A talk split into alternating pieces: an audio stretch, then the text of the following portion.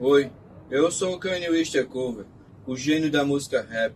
Quero dizer que eu aprovo a mensagem que o Ben-U Podcast é o melhor podcast da história mundial. Um dia eu, Kanye West Cover, estarei aí para contar minha história. Mas por hora, vocês podem relaxar e acompanhar mais um episódio clássico do Ben-U. Ben-U. Ben-U. Ben-U. Ben. This is Ben-U. Boa noite, porra. Tá no Instagram, hein? Boa noite, pessoal. E que noite, hein? Maravilhosa, uma noite gostosa, né? Uma noite que não tá tão fria, mas também não tá tão quente, tá com aquela brisa. Ó o eco, ó o eco. Como se estivesse ligado a um ar-condicionado nas ruas, né? Boa. Certo? Isso é menos pro... Queria... Pros moradores de rua. Tudo bem? Chato, ruim. O que é? Tudo bem, Yur? E aí, deixa eu falar uma coisa, eu queria mandar uma mensagem aqui, que foi o dia do amigo aí. É, meu amigo, pô. Uma grande mensagem pro Matheus Canela, meu amigão que tá em casa assistindo aí.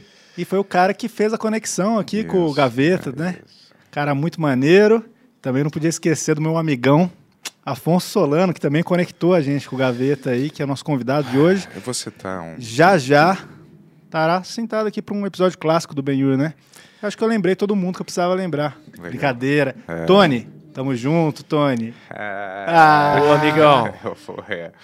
Não, brincadeira. Vou citar um autor que você desconhece, provavelmente, né? Do teatro brasileiro, chamado Plínio Marcos, que numa peça de teatro chamada Navalha na Carne, eu sei porque eu já estudei teatro, né? Meu amigo aqui, ele acha que ser ator é assim, ó, moleza. Cheguei lá... Ele falou, vou estrelar um comercial da Trident como ator. Eu falei, olha, parabéns, cara. Você tem DRT? Nem você tem. Eu falei, eu tenho. Você não tem. Qual que é seu DRT, cara? Eu só não sei o número, mas eu tenho. Não, tô brincando, cara. A galera, eu zoo você, mas eu sei, porra, deve ser muito difícil estar num restaurante, o cara chega e fala, pô, você quer fazer um comercial, um teste pra novela, isso daí você passa? Eu tinha DRT, E ele fala assim, quem tem amigo é puta de zona. Tá bom. Se é a sua primeira vez, eu sou o Yuri Moraes e esse é meu amigão, Bento Ribeiro. Valeu. E esse é o Ben-U Podcast, podcast mais... O podcast mais é...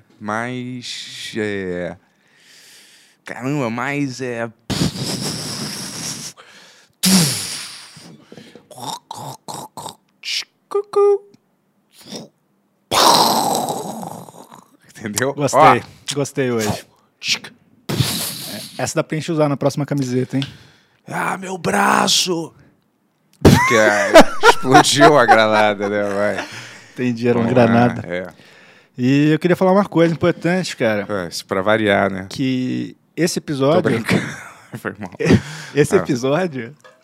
É patrocinado pela Insider. Ô, maravilha, hein, galera? Insider, que veste a gente aqui, né? Regularmente, a gente está vestindo aqui, certo? Malhas sofisticadas, com alta tecnologia, certo? Mas hoje a gente não vai falar de camisa, não. Não, hoje não é dia de camiseta, pessoal. Hoje vocês sabem. Hoje é dia de falar de um negócio que muita gente usa... Algumas aí não admitem, mas é necessário usar, certo? Você não usou por muito tempo, né? Muito tempo, até eu achar Insider, certo? Que agora eu uso. Que são as cuecas aí que também contam, certo? Com essa tecnologia que conta também com...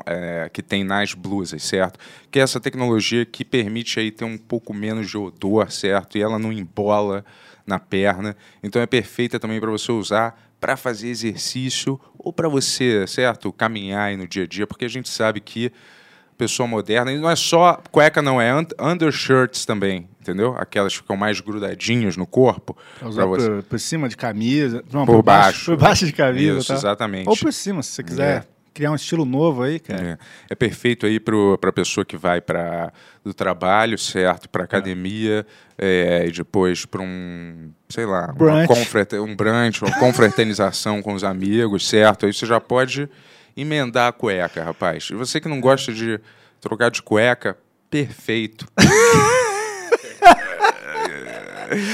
Ela vai durar aí por meses e meses a fio, a mesma cueca. Se você é como Bentola, aproveita e usa o código BENWEIR12 para ter 12% de desconto no site inteiro da Insider. Cuecas, camisetas, meias, tudo de altíssima qualidade, né, Bentola? É, eu fiquei na dúvida aqui, será que tem também para as mulheres roupas de baixo? Eu também... Eu não tenho certeza. Mas eu vou te falar, muitas mulheres... Ô, Jéssica, tem ou não tem? A Jéssica que tira essas dúvidas pra gente. Ela diz que tem. Ela diz que tem. Ei, maravilha. Então tem. Porra, aí sim, cara. Parabéns para todas as mulheres versáteis do Brasil aí que podem usar a calcinha da Insider. É. Lembrando que muitas das minhas ex-namoradas gostavam de usar cueca também. As minhas cuecas, certo? Que nelas virava uma espécie de saia. Sei. Nada contra, né? Mas ex-namoradas. Usa o código BENWEIR12. Isso. 12% de desconto. 12, isso. E? É o maior desconto do mercado. É o maior desconto do mercado. Obrigado, Insider, por patrocinar mais um episódio clássico de Ben-Hur. E? Okay. Tem alguma coisa para falar aí? Eu tô zero bala. Alguma novidade aí? Nenhuma novidade. Pra quê? Pra você usar como arma, pra depois ficar me atacando aqui, cara? Boa. Pra me tornar a sua piada. Pessoal, maconha causa paranoia, hein? Você escutou aqui primeiro. Deixa eu te falar uma coisa. Manda. Loja. Maravilha. O que você sabe sobre a loja? Nossa parceira e amiga loja aí, que produz aí os melhores produtos com a marca Ben-Hur. Eu vi a galera postando aí foto com a camiseta do Smirnoff aí, com a família. Essa camiseta do Smirnoff aí, tô falando, outubro tá chegando. Quem tiver essa... Quem tem, tem. Quem não tem, vai pra Febem. A galera não está preparada porque vai vir 2009. Puts, até, quer ver, é um desenho aí que vai abalar as estruturas, rapaz. E se você já tem as suas roupas licenciadas do bem, porque eu passo ali na Paulista, tem muitas não licenciadas. Mas a única com a etiqueta Ben-Hur é aqui, tá? Sacou? Você compra e ela dura muito mais do que essas aí que são feitas muitas vezes com pano de rato. Oi. Tô conseguindo dar é muito legal, hein? Você tá com tudo na agulha aí, né? Ó, só um preview do que tem por vir aí, hein? Legal! Muitos aqui sabem que eu já tive alguns probleminhas com bebida, mas que eu me lembre, nunca fiz nada emocionante assim como o Zé Droguinha. Guarda essa vinheta, Tony. Caramba.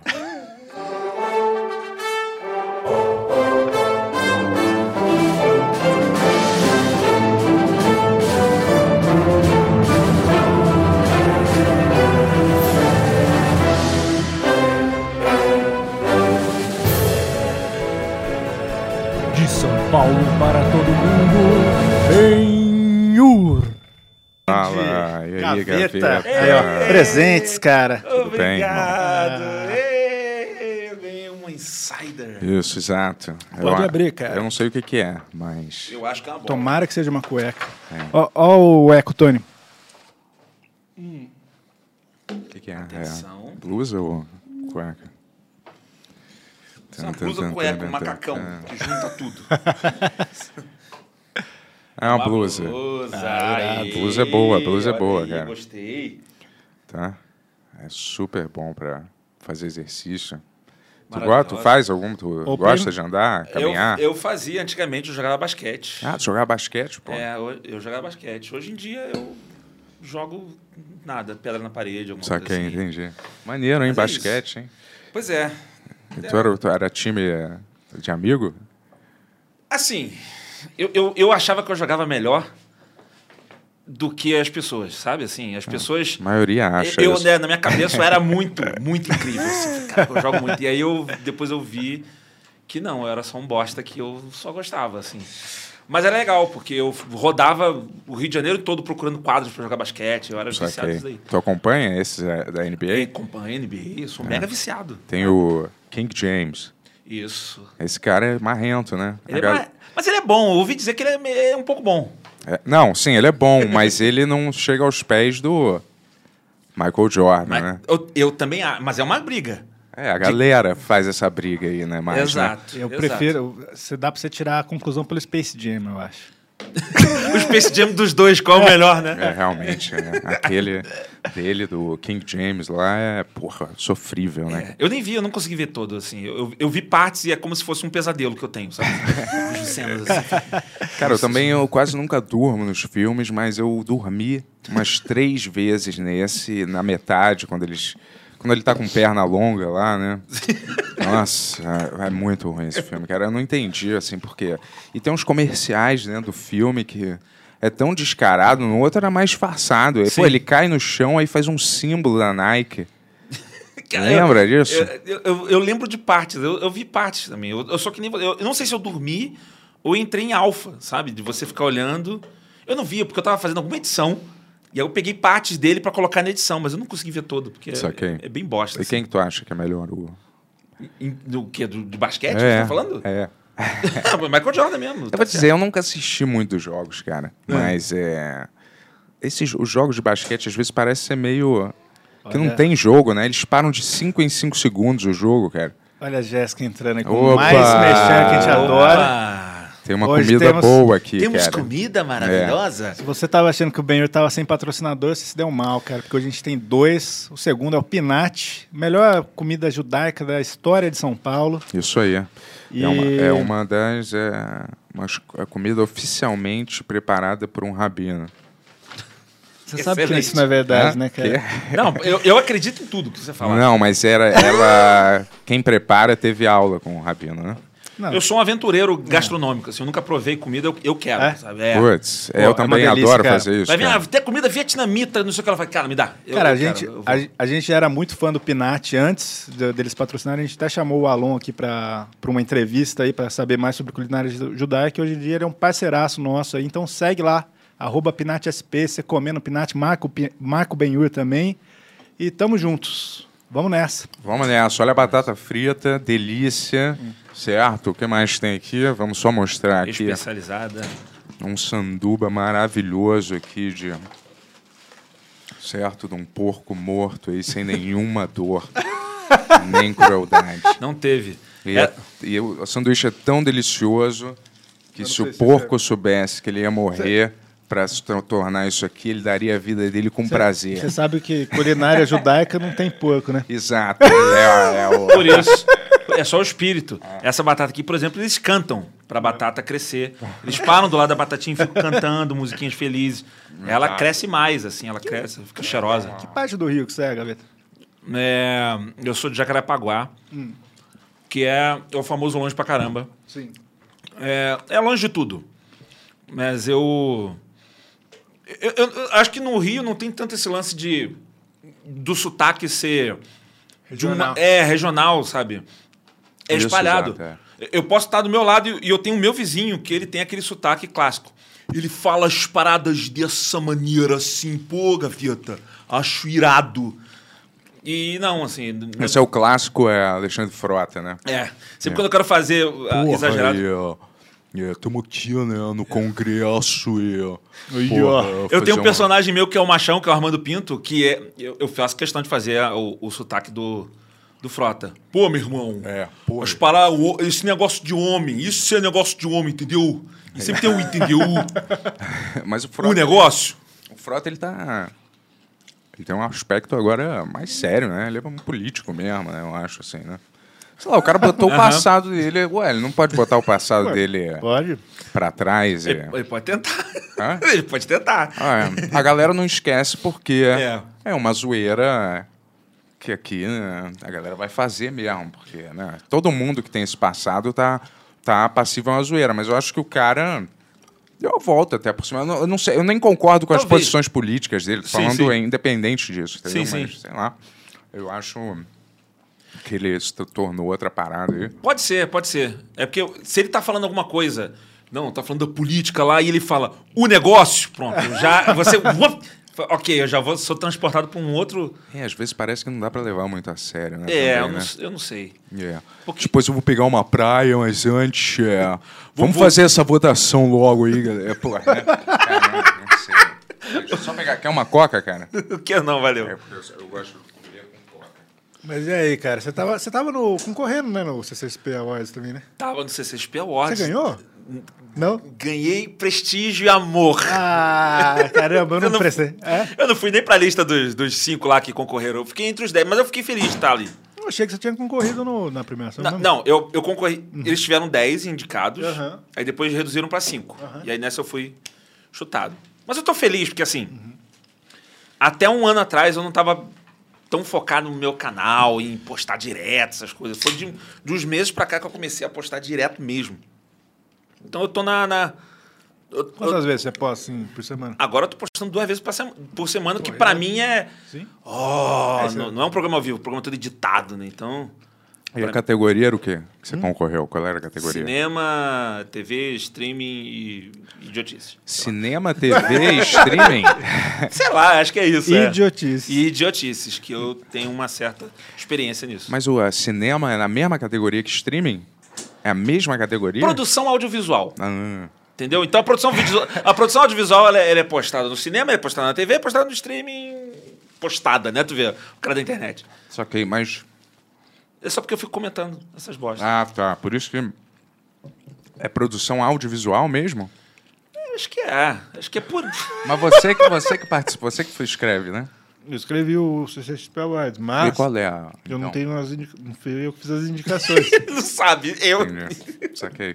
Eu tava lá, eu tô feliz. Uhum. Eu tava feliz pra caramba, eu tava torcendo pra uma galera...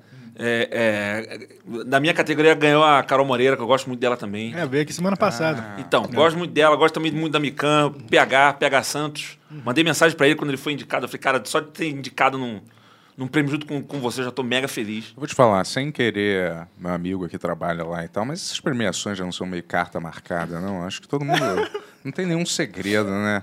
Oscar, não tô nem falando Grêmio, tudo parece ser meio carta marcada. Por que isso não ia ser diferente, assim, viu? Ia ser diferente, quer dizer. Talvez, eu não sei, mas é... É meio que um...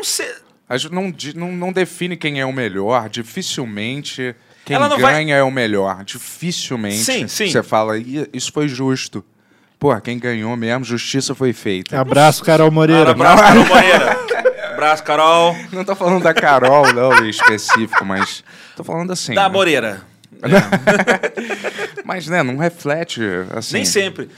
Eu não boto a premiação, que é uma coisa que eu vou ter que chegar. Eu tenho que fazer as coisas pra ganhar a premiação, não. Eu quero fazer as coisas que eu gosto, e se eu ganhar uma premiação, é aquela... Vem depois, sabe, assim? É tipo uma recompensa. É. Mas não é o foco. A gente falou disso semana passada. Eu acho que, assim, premiação... É um bagulho que é só pra ter um movimento ali, tá ligado? Quem ganha é legal, porque ganha também. Mas, porra, é arte, não dá pra você ficar tratando igual esporte, tá ligado? Não, é maravilhoso pra galera do comercial do seu negócio. Assim, olha, o Gaveta já ganhou um prêmio de tal. Anuncie no programa dele. Meio que isso. Sim, assim. É igual o Oscar, né, também, que dá uma moral pra carreira do cara. Eu acho que dá uma movimentada, assim, no lance de cultura, que é maneiro.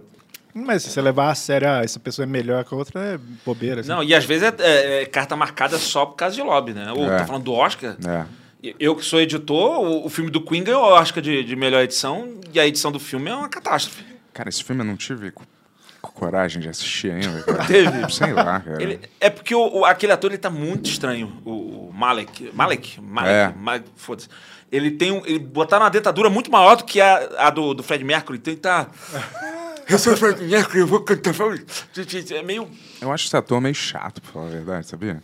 Ele tá assim meio... Ele sempre tá com cara de que acordou. O cara meio chupando. Ele parece que acordou num pesadelo.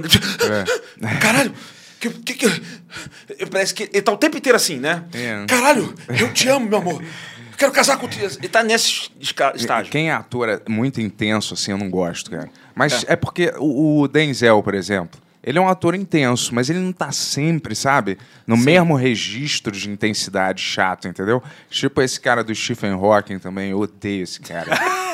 Odeio esse ator, né? Cara do Stephen Hawking, cara, você nunca vai pisar aqui, isso. Cara.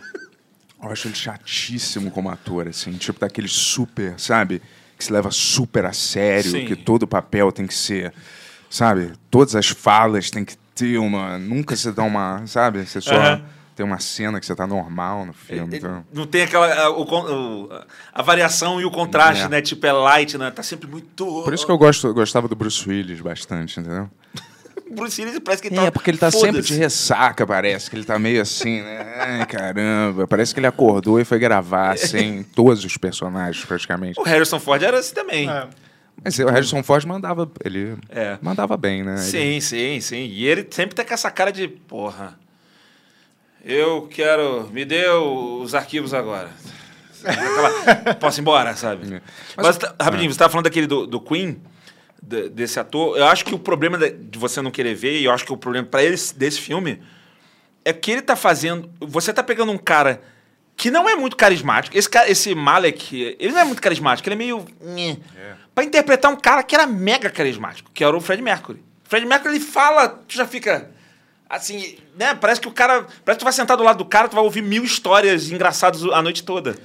É. Não tem como, cara. Mas se a gente tivesse que escalar, quem seria? Sem ser esse Malik. Quem poderia interpretar esse papel? Caraca, o Fred Mercury? Nicolas Cage. Não, mas... Nicolas Cage. Isso é engraçado. Cara, não sei. O problema é ter o carisma dele. Joaquim Phoenix. Muito velho, né? Fazer ele novo. Eu não conheço nenhum desses atores novos. O problema é esse, cara. Ah, tu vê, um cara que... Ele tá velho demais. Não é muito isso. Mas o próprio o Robert Downey Jr., é um cara com carisma. É, o Downey Jr., ele tem um...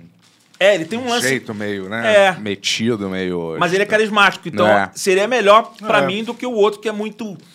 É isso que você falou, eu senti muito no filme do Tim Maia, por exemplo. O Babu é um puta ator e tal, assim, mas, porra, o Tim Maia tinha uma vibe completamente diferente, né? Você vê as entrevistas, assim. É. O Babu tem sempre minha cara fechada, assim, o Tim Maia era, tipo, mega amigão expansivo, ali. Eu não sei. Funcionou, mandou bem. Sim. Mas... Eu não vi isso aí. É estranho, né? Porque quando é uma galera que a galera ama muito, é muito difícil agradar, né? Quando todo mundo conhece muito, já sabe como é que se comporta, né? Tu já fica... Ah, ele não era assim. Aí tu fica aquela... É. Fala também que o problema também era o cara lá, o diretor, né? Que tava completamente louco lá. Aquele Bryan Singer, né? Sim. Não foi ele que dirigiu? Depois ele saiu e metade do... Pode foi crer. Dirigido por outra pessoa. Ah, pode crer, teve isso. Falou que o... Aquele X-Men também, aquele Apocalipse, ele nem aparecia no set pra dirigir o filme. Era outra pessoa que dirigia. Tá, eu nem vi isso daí, mas... Nossa, esse Apocalipse é tipo um dos piores filmes que já fizeram na história do cinema. É muito... É tipo assim... Todos os X-Men são ruins, menos aquele Dia dos Futuro esquecido. Do Pretérito Perfeito. Não, o First Class é bom também. Assim, não é uma obra-prima, não é legal. Eu gosto de First Class. É. Nada a ver com a história, mas eu tô feliz porque semana passada eu entrevistei o editor desse filme. Do First Class. E aí? E é irado, assim, tu falar com o cara... Mas tu falou com ele sobre qual é... Eu falei sobre pretexto. Top Gun. Ah, Top Gun. Porque eu tava até vendo o teu vídeo do Top Gun antes. Ele editou. Pra ver, maluquice, né? E é o cara que editou o First Class também. E é muito doido, porque é a mesma dor anal que eu sinto editando, ele sente também. É as mesmas bostas, mesmo. É tipo o quê, assim, que você... Ah, sei lá, tem zilhões de coisas pra fazer em pouquíssimo tempo. Coisa da gente que produz material de edição e as pessoas fazem um planinho e aí quando bota o planinho você vai editar e não tem nada. Tipo, cara, não vou seguir nada do teu plano. Não tem nada funcionando. E tu faz uma parada completamente diferente, sabe? Tem que criar. É foda. Eu já ouvi falar que vários filmes foram criados mesmo na sala de edição. Claro que todo filme é criado na sala de edição hoje. Não, mas eu entendi. Também, mas assim, ele é todo remodelado e acertado realmente na edição mesmo, entendeu? Que o cara faz um milagre lá com a parada e faz um negócio coerente, assim, entendeu? De salvar ou de destruir também. Ou de destruir também. Exato. O Top Gun, tu gostou pra caramba? Gostei pra caraca. Gostei. Cara, eu vi que a maior bilheteria já superou os Vingadores, o primeiro de bilheteria nos Estados Unidos. Assim. Mas eu fui ver, tipo, achando que era... Pô, Top Gun, sabe assim? Eu vi o primeiro Top Gun, eu babi uma batata violenta agora. Tudo bem, a gente, assim. Eu vi também, mas... Você viu? Acontece. Ela veio... Põe o replay aí, vai, Tony. Ela tá voando aqui, ela tá aqui, ó. Eu vou deixar ela aqui, vou chamar ela de Jonas. Boa. Tá aqui. Pô, Top Gun, sabe? Primeiro filme Top Gun, não é um... Caraca, eu vou ver Top Gun, né? Então, porra, tu vai ver assim, mas é bom, cara. É um filme... Os caras se beneficiam... Ele até falou isso daí na entrevista. É um filme que se beneficiou por causa da pandemia. Por incrível que pareça, porque... Os caras filmaram, teve pandemia, ficaram presos. Ficou engavetado o filme? Ficou. Mais ou menos, ele falou... O editor falou, cara, a gente tava na pandemia, não tinha como filmar mais, eu tava com material, fiquei editando. Então ele falou, fiquei 2 anos aperfeiçoando o filme, aperfeiçoando, mexendo, sabe, assim, não, até ficar bom. Sim, então, indo lá, vendo, dando mais um retoque. Exato, o famoso trabalho de corno. O que você... Oi? O que você acha que é tão irado nesse filme, assim? Não sei, a história como é contada a ritmo, tipo... Só é bom, sabe, assim... Não é uma história... Meu Deus, aviões, sabe? O avião não vai levantar e vai contar uma história, maluco. A história... Começa ele testando um jato Mach 10, né? Sobre a velocidade... Passando da velocidade... É, mas tem um negócio desse? Um protótipo? Mas o lance é que ele vai treinar uma galera nova. Uma galera pra fazer uma missão... Que é impossível... De ser feita. Tal. Mas eu acho que... Sabe aquele filme que, assim... Eu achei ele no tom de todos esses Missão Impossível, ou depois do 4, sei lá. Meio, naquele tom meio Tom Cruiseano de filme. É o filme do Tom Cruise, normalmente, né? É. Tu não vai ver o Missão Impossível. É um gênero, né? Tem um gênero. É. Se tivesse locador hoje em dia ainda, ia ter isso. É. Ação, aventura, Tom Cruise, como tinha Schwarzenegger, Stallone, acho que é isso. E a galera falou que é um filme de macho. Né? Filme de... Ah, tem uma cena ou outra lá dentro. Sei lá, cara. Eu tava até falando essa porra. O filme, ele é de... Os caras são piloto Top Gun da Força Aérea lá. Então aquela galera que treina todo dia, pilhadaça. Essa galera pilhadaça. É isso mesmo, assim. Eu comparei com Olimpíadas. Tu vai ver a galera de Olimpíada em Vila Olímpica. É só... energia e todo mundo se comendo, sabe? Tipo, é todo mundo pilhado, todo mundo competindo com o outro, e quando tá competindo, tá se comendo, sabe? Eu acho que tudo que é de alta performance é meio isso mesmo, assim. Também se for, foda-se, tá ligado? Um filme que é assim, qual é o problema? Eu também não vejo problema nenhum. Essa era outra coisa que eu também tava falando, assim, pessoal, ai meu Deus, é um filme de macho. Eu falei, foda-se. Não tem problema fazer filme de macho. O problema é fazer todos os filmes de macho e falar assim... Aí o filme que não é de macho fala... Não, esse filme tá errado porque tem que ter o cara pulando, tal. Eu acho engraçado que o John... mas o John Wick não teve essa reclamação tanto, né? Tem filme mais de macho do que John Wick, porra. Por que John Wick não teve essa reclamação do Top Gun, né? Isso aí acho que no Top Gun tem cenas dos caras sem camisa e o peitoral e tal. É um filme muito grande também. Eu não vi o peitoral do Keanu Reeves nesse filme, sei lá. Mas é um filme que, porra, é pra homem, mas 90% do público provavelmente... O John Wick, né? E assim, isso não é machismo, desculpa, mas isso é só uma constatação. Vou te falar, que namorada sua falou... Vamos assistir Rambo 3 hoje, de novo?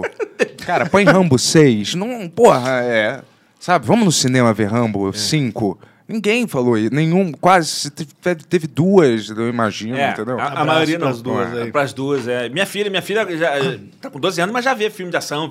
Ela odeia, assim. Vamos ver o filme de romântico. Ela, pai, porra. Não, filme de ação... Ela quer ver filme de terror, o pessoal sendo distribuchado. Ela quer ver filme de ação. É isso. Sim, mas filme de ação, tudo bem. Mas Rambo é mais... Entendi, tiro. O simbolismo do macho dos anos 80. Brucutu. Brucutu, que resolve... Seu sonho, né? Não, um cara velho, ele não tem nem o apelo de ser bonito para as mulheres, né, falarem, pô, ele é lindo, pelo menos ele é o Aquaman, né? Alguma coisa assim, não. É um coroa de 80 anos que assassina as pessoas. Arranca o negócio do pescoço. Arrancou, ele parece uma pedra que vai sendo arrastada, né? E esmagando as pessoas. Teu sonho é fazer um filme desse? Não é meu sonho, velho. Mas eu acho que ia ser maneiro ter um filme mais assim. Vou te falar, todo desses atores de Hollywood de 40 anos tem um John Wick. Desde que o Liam Neeson começou naquele... I will find you. I will kill you. I have a very particular set of skills. Isso, isso aí. É irado esse filme. É maneiro esse filme, que é o... O primeiro. O 3 não faz nenhum sentido. O 3 é um filme que... Elas foram sequestradas de novo. Agora a sua avó, Liam Neeson, tem que resgatar a própria avó. Que foi sequestrada. você agora pegou o cachorro e vai atrás. É. As pessoas não entendem, né? Que não pode pegar a família do cara. O dentista de Liam Neeson. Todo mundo. Mas o terceiro filme é um filme que eu adoro usar no meu canal, porque é um dos filmes mais mal editados que eu já vi na vida. Nossa, é muito ruim. É que a gente fala, quando a gente faz edição, você filma vários takes, às vezes, de uma ação, né? Uhum. Pra depois, na edição, você escolher. Então, o cara vai dar um soco, você filma desse lado, aí tu filma de cima, tu filma do lado, sei lá, depende, aí tu escolhe. Tu vai misturando. Tu mistura. O editor desse filme, ele não entendeu o sentido disso, e ele falou assim, eu tenho que botar todas as cenas que filmaram. Então, quando ele vai dar um soco, é... Pá, pá, pá, pá, pá, pá, pá, pá, é quase Matrix, sabe? É uma loucura, cara, é um ataque epilético. Por isso que o John Wick é bom, o cara, geralmente o Keanu Reeves, ele tá na câmera parada, fazendo... Vira o cara... O cara taca a faca, apesar de não ter faca nenhuma, que dá pra ver que é computação gráfica, mas ele, a parada é contínua, quase. Claro que tem corte, mas eu tô aqui com a câmera parada e o cara tá fazendo toda a movimentação de ação, de tiro, de recarregar a arma, de botar. É difícil, cara. O Liam Neeson não tem, sei lá, ele não consegue. Tem uma cena dessa, você tá falando que ele tá pulando uma grade, que é 30 mil takes na cena, assim. 30 mil... Ele pulando, ele bota o pé, aí tu vê o dedão saindo, aí vê o dedão saindo, ele pulando, fala, caralho, o cara só tá pulando a grade. Por que você não filma logo de costas e põe um dublê? Um take? Porque na vida real, né, o Liam Neeson, ele tá com 80 anos, então na vida real tava ele pulando a cerca assim. Aí o pessoal faz aquele corte pra aparecer. É que nem show de metal. Eu já vi um show do Metallica que era assim, 1000 câmeras, cara, e parecia que tava loucura. E tu vai ver os caras, às vezes, no palco, os caras tão só... Mas a câmera mexendo, nossa, os caras tão agitando... Do teto, né? Uau! Mas o Liam Neeson não emplacou mais nenhum depois desse... E tem todo mês ou toda semana tem um novo. É isso que eu ia falar. Mas ele não... Nenhum com o mesmo impacto. Não, nenhum. Mas ele tem... Mas tem vários maneiros. Tem um dele no avião. Sabe esse do avião? Que cai e... Que começam a mandar mensagem assim, esse avião vai cair pra ele. E é todo no avião. E ele tem que descobrir quem é o terrorista no avião. E aí sequestraram a família dele, a mulher dele. Tem essa. Sequestraram o piloto dele. Tem um também que é no trem. Que ele tá no trem e aí vão explodir o trem. Eu gosto que ele tá no cavalo. Tudo. Mês que vem vai sair o que ele tá no espaço. E mesma coisa, ele vai ter que vingar a pessoa que tá no espaço. Pior que o Liam Neeson, ele ficou meio... Todo mês tem um filme de mulher nisso, né? Mas a galera ficou aí em cima dele um tempo atrás, eu me lembro, porque ele deu uma entrevista e falou que... ele ficava nas ruas procurando um negro pra matar, assim, pronto pra matar um negro. Porque uma amiga dele foi estuprada por um negro e ele ficou meio paranoico, ele saía... E ele falou disso sem ninguém perguntar nada pra ele. Assim. Caralho! Ele resolveu soltar uma junket, assim, sabe? Sim. Achou legal, né? Boa hora pra falar disso. Deixa eu falar, o cara é um... Às vezes, tudo bem, tá errado a fala, mas o cara é um velho, né, às vezes, né? Ele tá com aquele pensamento retrógrado, às vezes, que ninguém é... Na real, ele já tava falando, tipo assim, arrependido daquilo.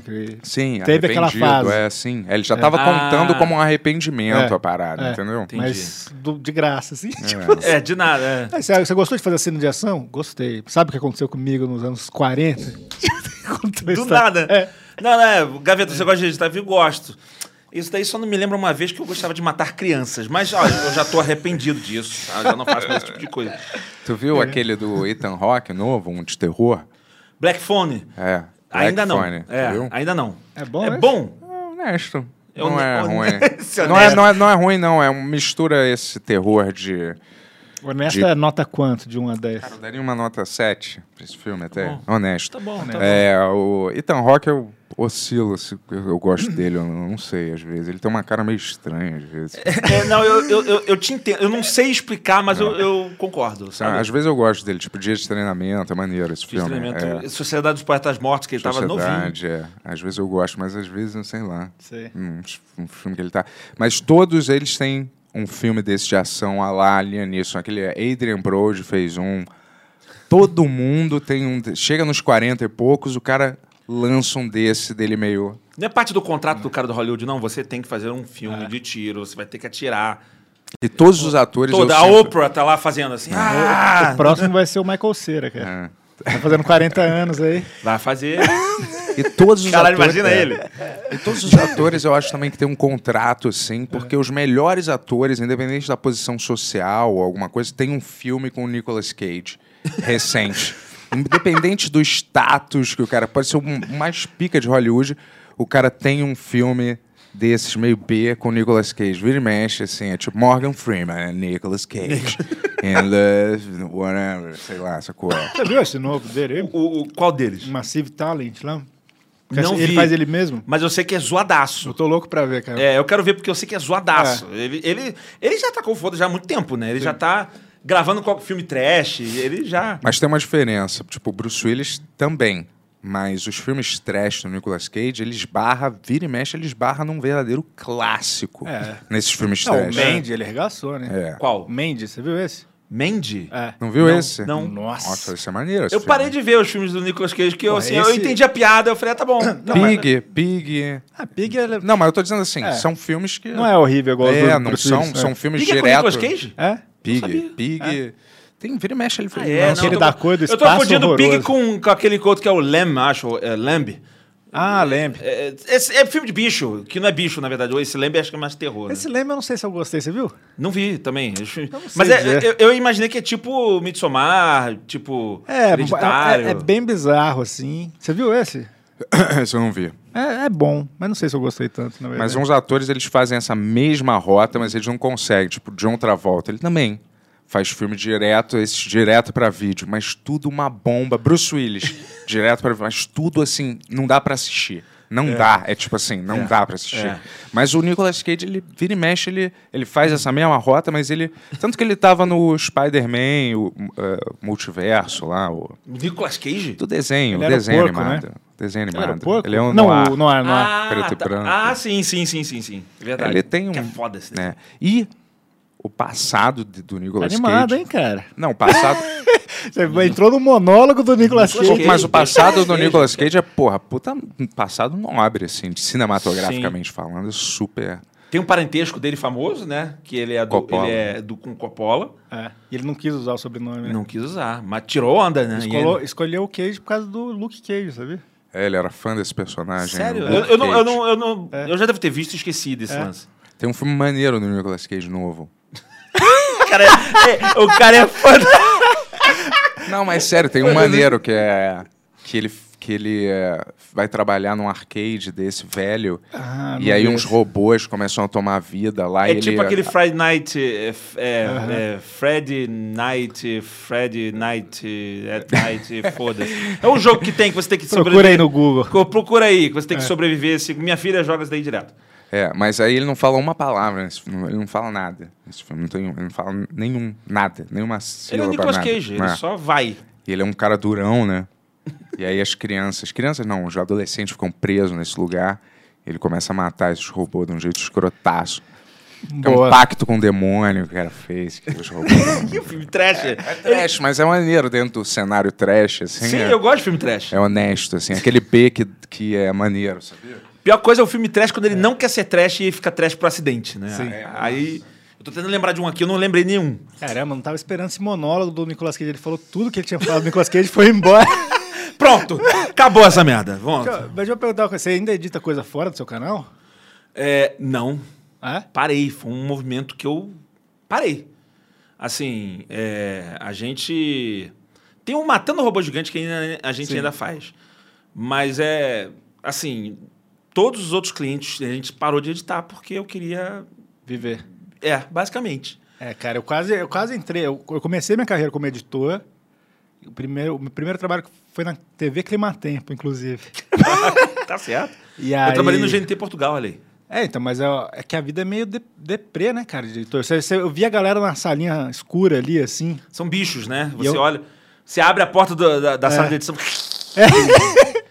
Nossa! Luz! E aí eu falei, eu acho que eu vou pra roteiro.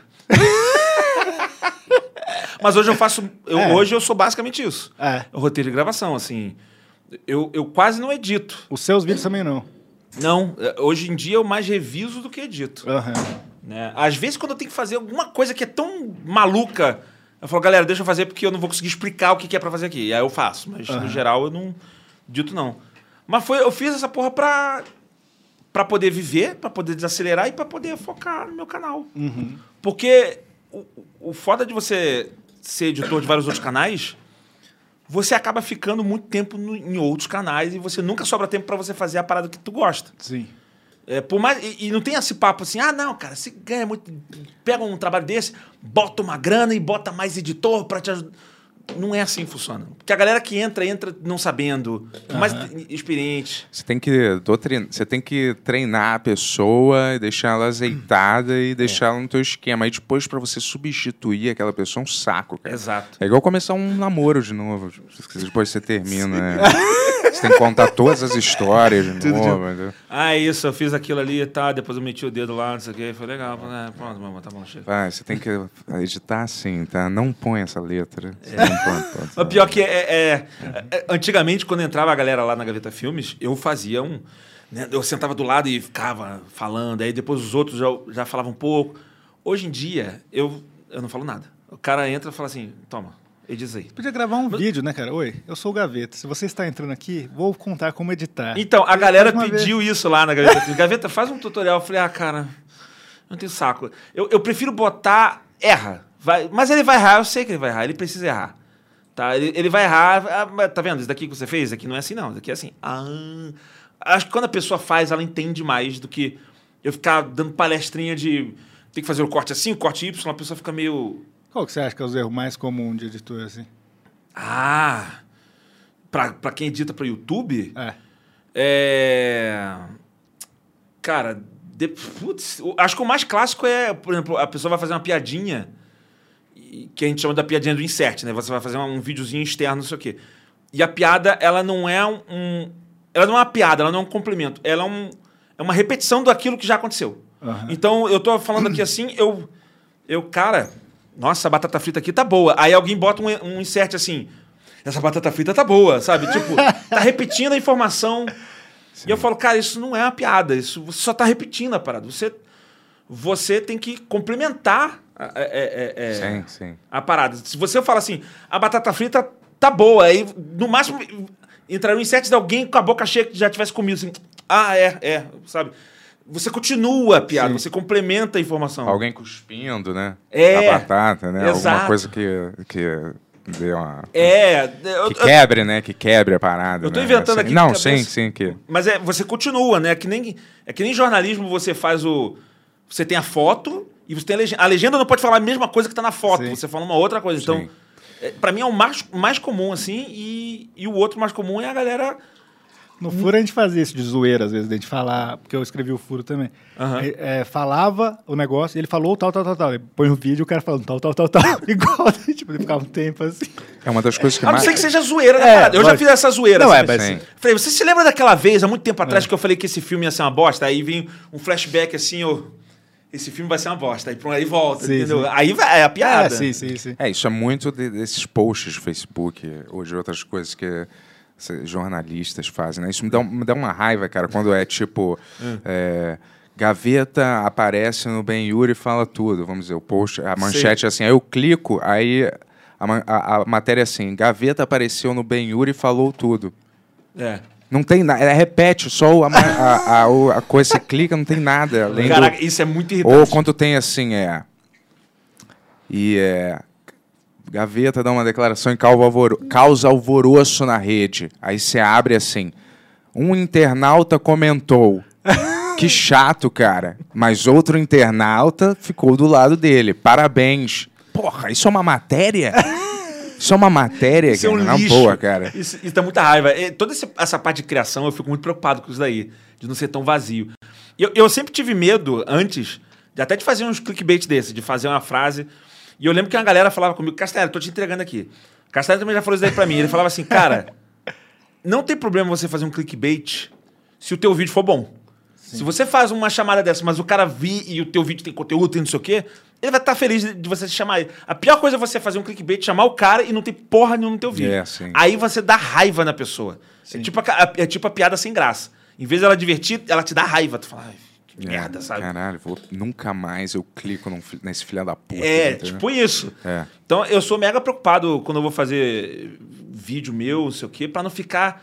Que aí eu diria que às vezes algum erro de criação é que é o cara só falar o básico, sabe? Olha, vou fazer um top 10 filmes de ação. E aí, aí vai falar o filme de ação do Nicolas Cage. Top 10 filmes de Nicolas Cage. Tá aí uma boa lista. Aí o cara só fala assim, olha, esse daqui é o filme do Nicolas Cage, tal. Esse filme é muito bom, porque o Nicolas Cage ele manda muito bem e o filme é bem feito. Foda-se, ele não falou nada, sabe assim? A pessoa fica só elogiando, ou só falando coisa que não... O top 10 curiosidades sobre Conair. Você sabia que Conair foi filmado... Não foi filmado num avião de verdade? Tipo assim, caralho, cara, vai se fuder. É uma parada que todo mundo já sabe, assim. Sim, é uma coisa. Você sabia que ele ficou super forte pra filmar Conair? Ah, dá pra ver, né? Você Qualquer um que assistiu o filme sabe, né? Ele foi o primeiro careca cabeludo protagonista de Hollywood. Cara, meu pai uma vez me contou que o Sean Connery usava peruca de peito na época. Uma época. Eu não sei se é verdade, ele tava maluco, né? Eu contestei, assim... Grandes ensinamentos. Shave my chest. Do not shave my chest. É, porque falou que era muito sexy, os homens tinham que ter pelo no peito nessa época. Tanto... Vamos fazer esse quadro, Grandes Ensinamentos de João Ubaldo Ribeiro. Mas você vê como é que... Mas você vê como é que era o que era... Eu tô imaginando mil piadas já com essa porra. O que era belo era muito diferente, cara. Os protagonistas do filme, tipo Bruce Willis, entendeu? Agora as pessoas têm que ser, porra, super fortes, assim, entendeu? A profissão do cara é segundo lugar ator, primeiro lugar marombeiro, ex-streamer maromba, entendeu? Porque, caralho, não dá. Nenhuma pessoa, uma ou outra... Tem um corpo de gente normal, entendeu? O resto tem que ser tudo assim, entendeu? E aí, se não for, as pessoas... Especialmente se for interpretar um super-herói. Um super-herói, as pessoas ficam... Ah, não, mas não tá igual. E não é assim. O herói ele é mais forte, ele é não sei o quê. Teve agora o Batman, Batman, né? Que o Robert Pattinson... Que ele é filhazinho de borboleta meio, mais ou menos. E a galera, o Afonso, meu amiguinho Afonso, aí ficou reclamando. É, ele reclamou aqui, inclusive. Ah, tá vendo? Aqui não tem o físico de não sei o quê. Eu falei, para com isso, o cara não tá numa competição de alterofilismo, não é? Eu lembro a notícia que a Warner mandou uma série de exercícios no meio da pandemia que ele tinha que fazer. Ele falou, cara, quer saber? Eu não vou fazer porra nenhuma, não. E daí a galera ficou putasco. Tipo, os caras tinham um vídeo que era um puta gordaço gritando, levanta um alter, cara! É muito... Caralho, bicho. Caralho.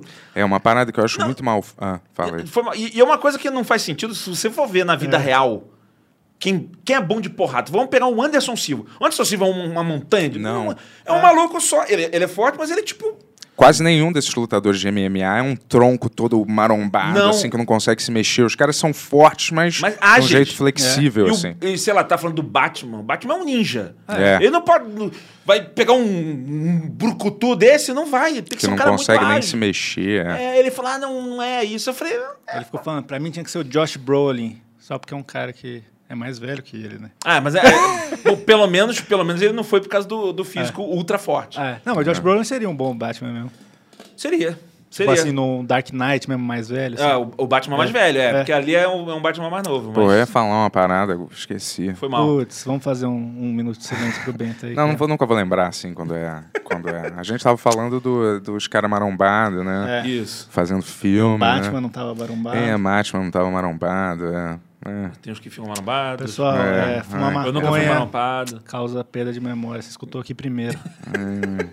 Que saco.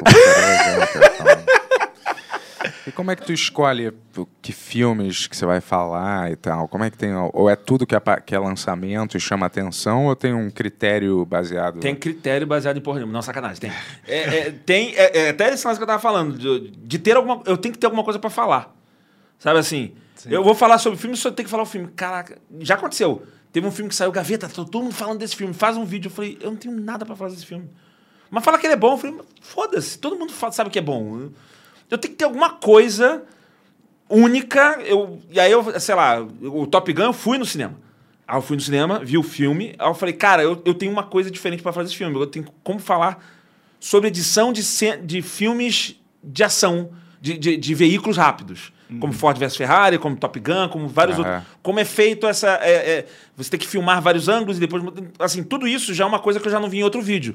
Agora eu tô com vontade de fazer esse vídeo. Então, assim, Eu tenho que ter alguma coisa... Cara, esse não é o trabalho mais... Eu tava pensando nisso depois que eu vi esse filme Top Gun. Não é o trabalho mais...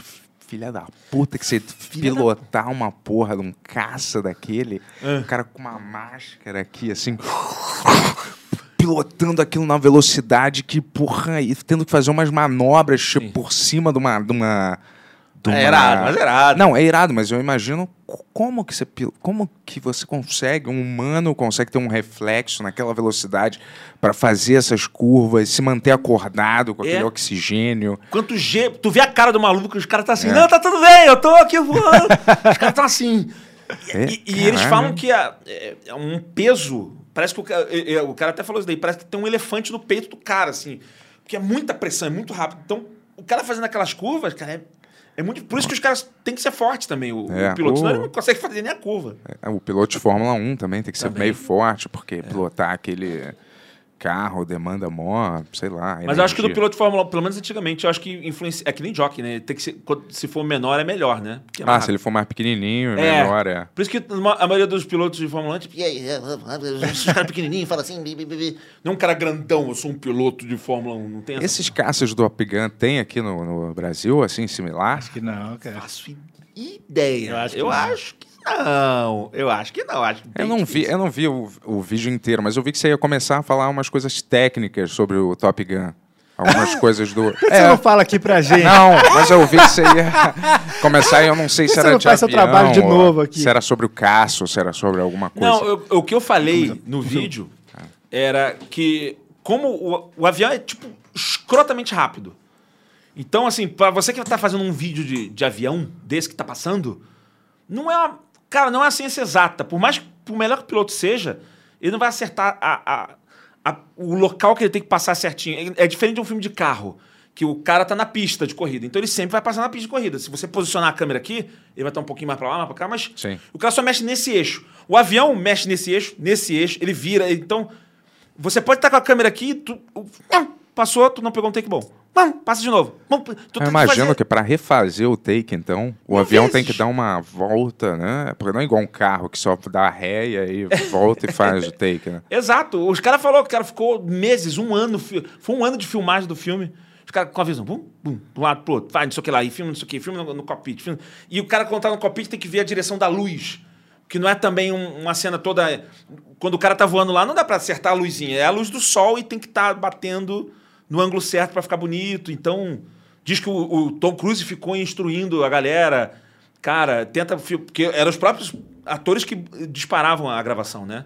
Tinha um botãozinho para disparar a gravação. Ah, tá. Eles tinham que disparar a câmera lá no ar. Sim, sim. Então, caramba. Pois é. E aí tinha que... Ele dava dica, galera, tenta filmar quando a luz bater mais ou menos assim, tal, vai ficar mais bonito, e tal, quando aparecer um avião ali no fundo. Então... E o que tu acha do Tom Cruise? Em que sentido? Um gostoso? Não, assim, eu acho ele maneiro, cara. Sim, eu gosto dele. Apesar dele ser meio, né? Maluco? Eu nem sei se ele é maluco mais, né? Ele tem um negócio da cientologia, né? Mas eu vou te dizer que eu não... Eu também não sei. Eu sou ignorante na cientologia. Eu só reproduzo as coisas que eu escuto perifericamente, assim, mas eu não... sei a fundo o que acontece lá. Eu sei igual a você. A cientologia. Ah, tá. E assim, eu também não vou julgar muito, porque... Ah, o Tom Cruise é maluco. Tem tanta gente que é maluca que o pessoal não faz ideia, que é o integrando podres da galera de internet, mas é famosos. Mas assim... É, Castanhari. Tô brincando. É verdade, não, sacanagem. Mas assim... Eu não sei também. Eu vou jogar o cara como ator. Como ator, eu gosto bastante. Eu acho que o John Travolta e ele... Eles têm um ranking dentro da cientologia que eles têm direito de matar as pessoas. Sério, juro? Gritando. Não, mas que eles acionam ele... correndo em cima. Aquele filme sobre cientologia é muito bom, já viu? The Master lá, do Paul Thomas Anderson. Com o Joaquin Phoenix, né? Ah, eu vi esse filme. Esse filme é sobre cientologia? Ah, você não percebeu? Não. É porque eu já esqueci com aquele Hoffman, Seymour Hoffman, né? Seymour Hoffman. Então, tipo, eles... É que tem a parada que é um cara de escritor de ficção científica que criou. Sim, tô ligado. E a galera fica meio... É meio pesado pra sair da parada. É igual a Bíblia, né?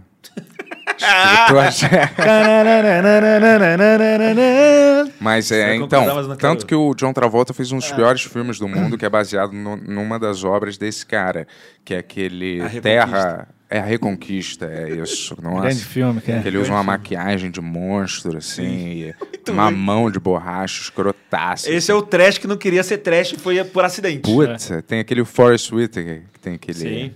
olho meio estranho, mas ele é da cientologia também? Não, o John Travolta, sim. Ah, sim. Tá. Aí falou que assim, se eles matarem por acidente alguém, ou porque eles querem, eles acionam a equipe de limpeza da Cientologia, os caras cuidam de tudo. Entendeu? Joga pro espaço, assim. É tipo aquele... Tu não viu no The Boys? Um pouco? Aquele... Sim. O Aquaman lá, que ele se junta a uma seita... meio religiosa, assim. É meio, eu acho, né? Eu não sei quais são as referências diretas que eles estão usando, mas eu acho que é meio a Cientologia, assim. Eu não sei qual é a referência ali. Tem também uma referência de um refrigerante que eles sempre bebem, sim. que eu não sei o que quer dizer aquilo direito. Eu não sei se é por causa do refrigerante, acho que é mais por ele ser vendido, acho que é mais por ele ser... Não, mas tem alguma alusão à realidade aquilo. Aquele refrigerante, alguma coisa da sede, alguma coisa... baseada na realidade, só que eu não sei direito. É foda que você pegar os paralelos, né? Você fica tentando pegar os paralelos que essas... Eu fiz um vídeo agora recente, nem foi pro ar ainda, mas eu já tô falando aqui, foda-se. Sobre South Park. E o South Park é mestre nisso, assim. Eles falam uma coisa querendo dizer outra. Sim. Ah, sim. Eles nunca vão falar exatamente a crítica. Eu dei o exemplo do vídeo que eles vão falar de racismo... que os caras, os negros chegaram no bairro, mas eles não falam racismo, eles não falam os negros, eles falam os ricos. Os ricos estão invadindo o bairro, mas é só rico negro. Era o Will Smith, a Oprah, não sei o que. Olha, os ricos. É sempre uma piada, você fala uma coisa querendo dizer outra, sabe? Porque aquele Tolkien, né, que é o... Até o negro Tolkien do desenho, se chama meio Tolkien, né? Isso. E aí ele é mó ricão, ele não tem nada a ver com coisa. Aí tem uma coisa de todos os negros indo se mudar, mas são negros milionários, isso. né? Tipo o Smith, né? A gente tem que já afastar eles daqui. Vamos assustar eles daqui, vamos. Eles têm medo de fantasma. Eles botam a roupa do Ku Klux Klan aqui. Buu, buu. Os caras são muito bons, né? E a polícia fica... Mais um negro se mudou pro bairro e a gente precisa achar um jeito de incriminá-lo numa coisa horrível. Chegou a hora. É bom aquele episódio que eles vão incriminar o Michael Jackson. Ele, cara, o policial chega, cara, eu nem consegui ver que ele era negro, cara. Eu tô perdendo a mão. Eu quase não prendi ele. Tinha que ter uns humores assim, mais sarcásticos, né? Ironia no máximo ali. Você acha que a galera não entende muito ironia aqui? Eu não sei, eu tô... A gente vai descobrir em outubro, pessoal. Por quê? Pequenos Menores vai estrear aqui nesse canal, hein? Ironia ou sarcasmo, acho que é meio perdido aqui, não sei. Ah, mas eu gosto de abusar pra caramba. No meu canal eu abuso volta e meia. Eu gostei, eu gosto daquele vídeo do Super Foda-se lá. É o Capitão Foda-se. É Capitão Foda-se, que é tipo um super-homem. Que eu imaginei como seria o super-homem na vida real. Assim. Uhum. Se você realmente tivesse os poderes do super-homem, você ia ficar... Ia ser foda-se. Você teve aquilo ali a vida inteira. E aí foi todo um pensamento em cima disso. Assim, se você tivesse o poder do super-homem, você voasse e atravessasse tudo, pra que ele vai deitar pra voar? Vou em pé. Vai reto. Foda-se, assim. Ele bate todo mundo atravessando a pessoa. Assim, pra que ele vai... O cara tá atirando nele, pra que ele vai dar um soco no cara? Ele é indestrutível. Atravessa ele. Aí o Capitão Foda, ele só atravessa, assim, o cara tá assim. Foda-se, sabe? Assim, foda-se. Sendo que a vida é insuportável, ele tem que controlar a força o tempo inteiro. Eu fico imaginando. Imagina esse cara transando. Na vida real. Assim que ele gozasse, ele ia matar alguém. Exatamente. Tu fala não assim, tem camisinha, não tem nada que aguentar, cara. Todo mundo ia perde o controle em algum momento. Perde o controle, pá, explode. Com assim. A parede de ser destruída. Imagina, explode, porra, de novo. Caraca, fazer a barba, cortar o cabelo. Aliás, agora, eu lembrei o que eu ia falar. O que eu acho mais escroto nesses filmes, assim, é quando tem tipo The Rock, sabe? E aí, assim... Na selva. The Rock perdido por meses na selva, não sei o que lá. E aí o cara parece que não perdeu um dia de academia. Para, né, cara? Pode crer, ele tá todo churriado ali. O cara todo fudido, sequestrado por traficante. Parece que o cara foi ontem, né? Isso. O cara acabou de dar uma... Tá trincado, tá assim. Caralho, é uma mentira. Tô perdido há 9 meses na selva! E o Super-Homem, agora voltando lá. Cara, eles podiam fazer, porque ele nunca envelhece, né? Então, ele envelhece numa velocidade muito mais devagar do que a gente, né? Então, porra, tipo, a Lois Lane ia chegar uma hora que ela ia estar com 70 anos e ele ia estar no auge dos 30 e poucos, entendeu? Mas ia ser legal, isso é um negócio meio Highlander, né? Que agora eu sou velho. A do Highlander lá, que ele vê a esposa dele até ficar velhinha, ele fica lá do lado dela. Dá pra explorar isso também, fica legal. Várias esposas, né? O The Boys faz isso com o Soldier Boy, né? Que ele vem, a mulher já tá velha. Mas acontece que nunca vai acontecer isso com o Super-Homem, né? Não vai. Será? Só se for naquelas histórias que é tipo o que aconteceria, ou o mundo paralelo, o entendeu? Mas na continuidade, esses personagens nunca vão envelhecer, né? Nunca, o Homem-Aranha nunca vai ter 40, 50 anos, entendeu? Ele sempre vai ficar estacionado nos 30.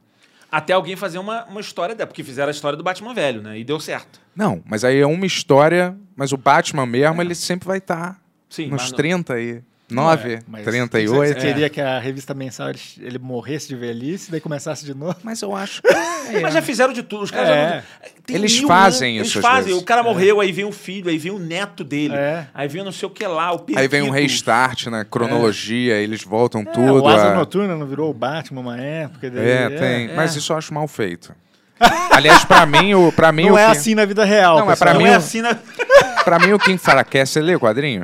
Leio. Eu lia mais. Eu lia o Super-Homem ali, Batman. Eu gostava muito de Homem-Aranha. Homem-Aranha era o meu número 1. Homem-Aranha é maneiro mesmo. E a arte era maneira, né? Vários artistas irados, assim. Mas o Batman, por exemplo, quem enfraquece pra mim é aquela...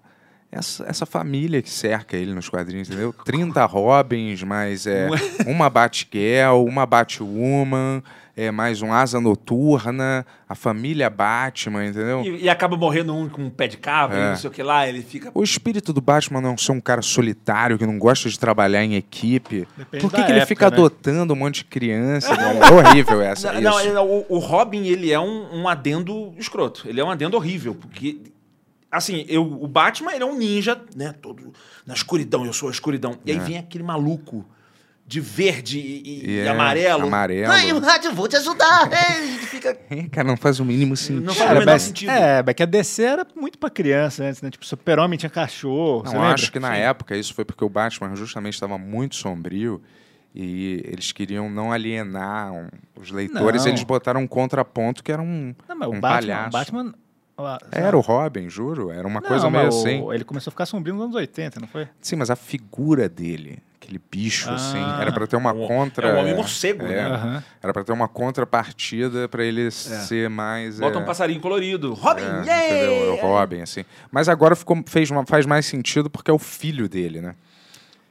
Que é aquele Damien, né? Não, eu tô dizendo na cronologia oficial, tem um filho que ele teve com aquela Talia, filha do Ra's al Ghul. Eles resgataram isso e esse filho... Ra's al Ghul, nunca entendi de onde que ele veio, cara, eu também não sei a nacionalidade dele. Eles usaram no primeiro filme lá, eu falei, cara, que vilão que é esse? Ele é paquistanês. E é alienísseno, ele é alienísseno, mas no quadrinho não era asiático.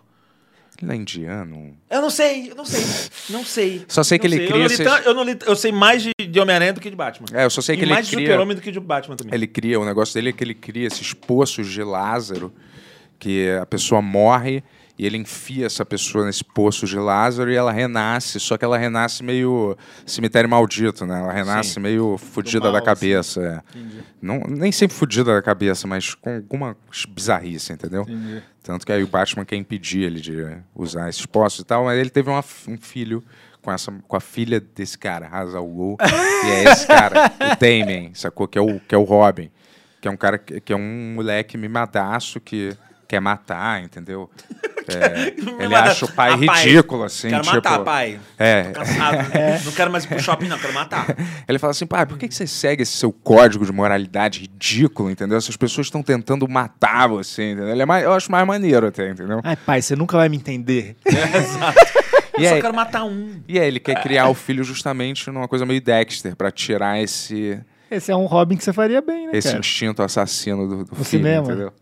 Caraca, foi até pro Dexter. Gostei. Vocês mandem aí. Mande sua pergunta, cara. Já a gente vai ler aqui as perguntas. Ó, mas a gente tinha uma teoria aqui. Não sei se você é fã do Tarantino, imagina. puta que pariu mil vezes. Mas a gente falou algumas vezes. Muito. Que eu adoro todos esses filmes. A partir do Django, ele perdeu um pouquinho a mão. Eu falei que era por causa da editora. Concorda? Que a editora dele morreu. E daí tudo começou a ficar muito longo. Ah, eu não tinha me ligado nisso. É. E era uma editora que estava acompanhando ele faz um bilhão de anos. E daí o que eu sinto, assim, é que era a única pessoa que conseguia falar para ele, não, cara, isso aqui não tá bom, vamos cortar. É possível. E agora ele falou, foda-se. É possível, porque realmente o Era Uma Vez em Hollywood, ele é muito... Eu achei ele maçante. Eu achei maçante. Aquela hora que vai pra Itália lá, não tem nada a ver aquilo ali, sabe? De ficar... É. Tu entende que tem que ter cenas que você tem que esticar mesmo, né? É. Mas... Sei lá. Todos esses, assim... A minha impressão foi essa. Todos eu estava esperando pra caralho, a partir do Django ali. E daí no cinema eu falava, cara, alguma coisa tá fora. Daí eu via de novo e falava, não, é maneiro, é muito bom. É, Os Oito Odiados, né? Eu gosto. É meio escado, mas eu gosto.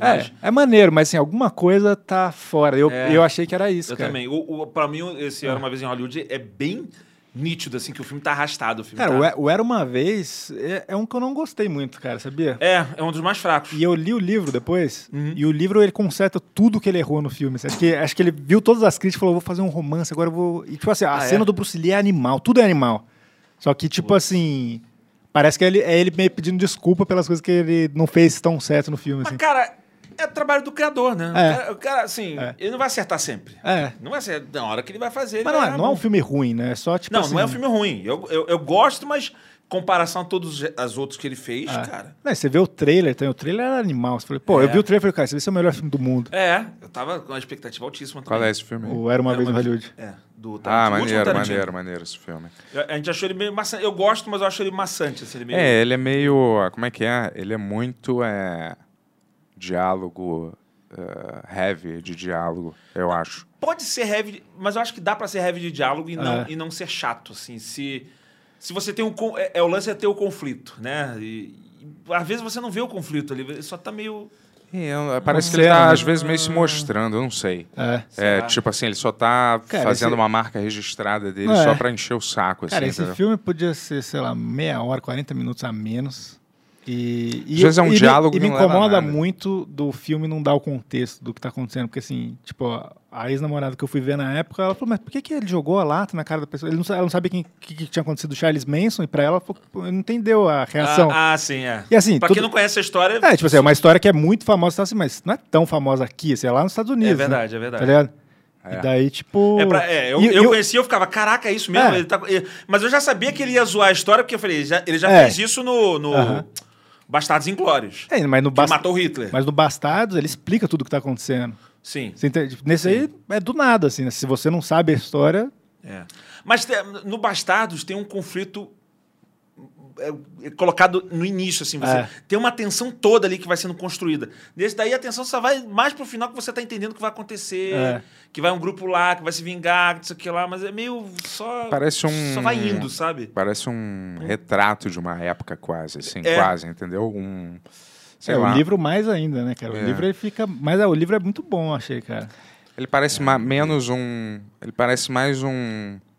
filme biográfico quase, desses, só que no final tem uma subversão total, sacou? E às vezes fica nos diálogos que parece que não tem finalidade nenhuma, assim, entendeu? Tipo assim, por que tem 3 horas de um diálogo sobre o roteiro que eles estão lendo? Sacou? De um filme que não aparece, que não tem nada a ver com a trama principal, entendeu? Às vezes eu falo assim, cara, o que é? É porque, sabe, me parece assim, o cara era muito apaixonado por essa época, pelos filmes, e ele quis fazer uma espécie de homenagem daquela época, daquele estilo de filme. Ele assume isso. Assim.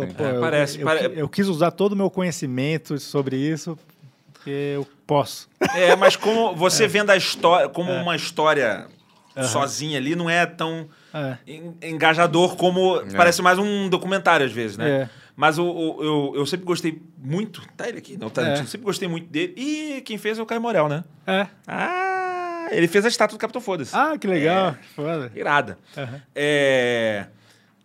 Eu gosto muito do Tarantino porque ele faz algumas coisas que eu ficava pensando assim, falei, caraca, eu acho que se eu fizesse um filme do nada, eu ia fazer tipo uma construção e do nada eu ia matar um protagonista. Do nada eu ia botar ele numa situação ridícula. Uhum. Sabe? E ele faz isso constantemente, né? Sim. Tipo, ele pega um cara que tá... Pulp Fiction, ele pega o cara e bota o cara sendo comido lá. No outro lá, o cara implorando pela vida. Ele às vezes dá uma virada... Ele é um cara que parece não ser esses, sabe, esses diretores meio pretensiosos, artísticos. Ele tem o lado dele, mas ele parece super... Eu gosto do filme do Jack Chan, a melhor sequência do mundo é de um filme, sabe? O cara não tem essas pretensões, de, sabe, artísticas desses diretores filosóficos que tem uma, sabe? Entendi. A impressão que eu tenho é que ele faz o que ele gosta, assim. Ele, isso mesmo. É meio que, cara... Deve ser muito irado fazer isso, eu vou fazer isso. É. E não, eu preciso comunicar com a alma da pessoa. E não sei igual o Stan Lee, que todo mundo botava num pedestal de criador intenso. Ele era totalmente foda-se pelas obras. Assim. Eu achei que era maneiro ter um cara com martelo. Ele fazia o que ele achava legal. É legal. Até porque quem fazia tudo era o Jack Kirby, né? Ridículo, não é verdade isso. Ele falava, pensei nos super-heróis, Jack Kirby fazia tudo, ele assinava. Não é verdade, isso não é verdade. Isso é meio verdade. Mas eu vou te dizer, tem uns atores que, cara, não importa o filme quase que o cara faz, eu assisto, cara. Nicolas Cage, que eu já sei. Quase. Não é sempre isso, mas eu tô falando assim, é o... Quem? O Tom Cruise. Sempre eu vejo. Eu também.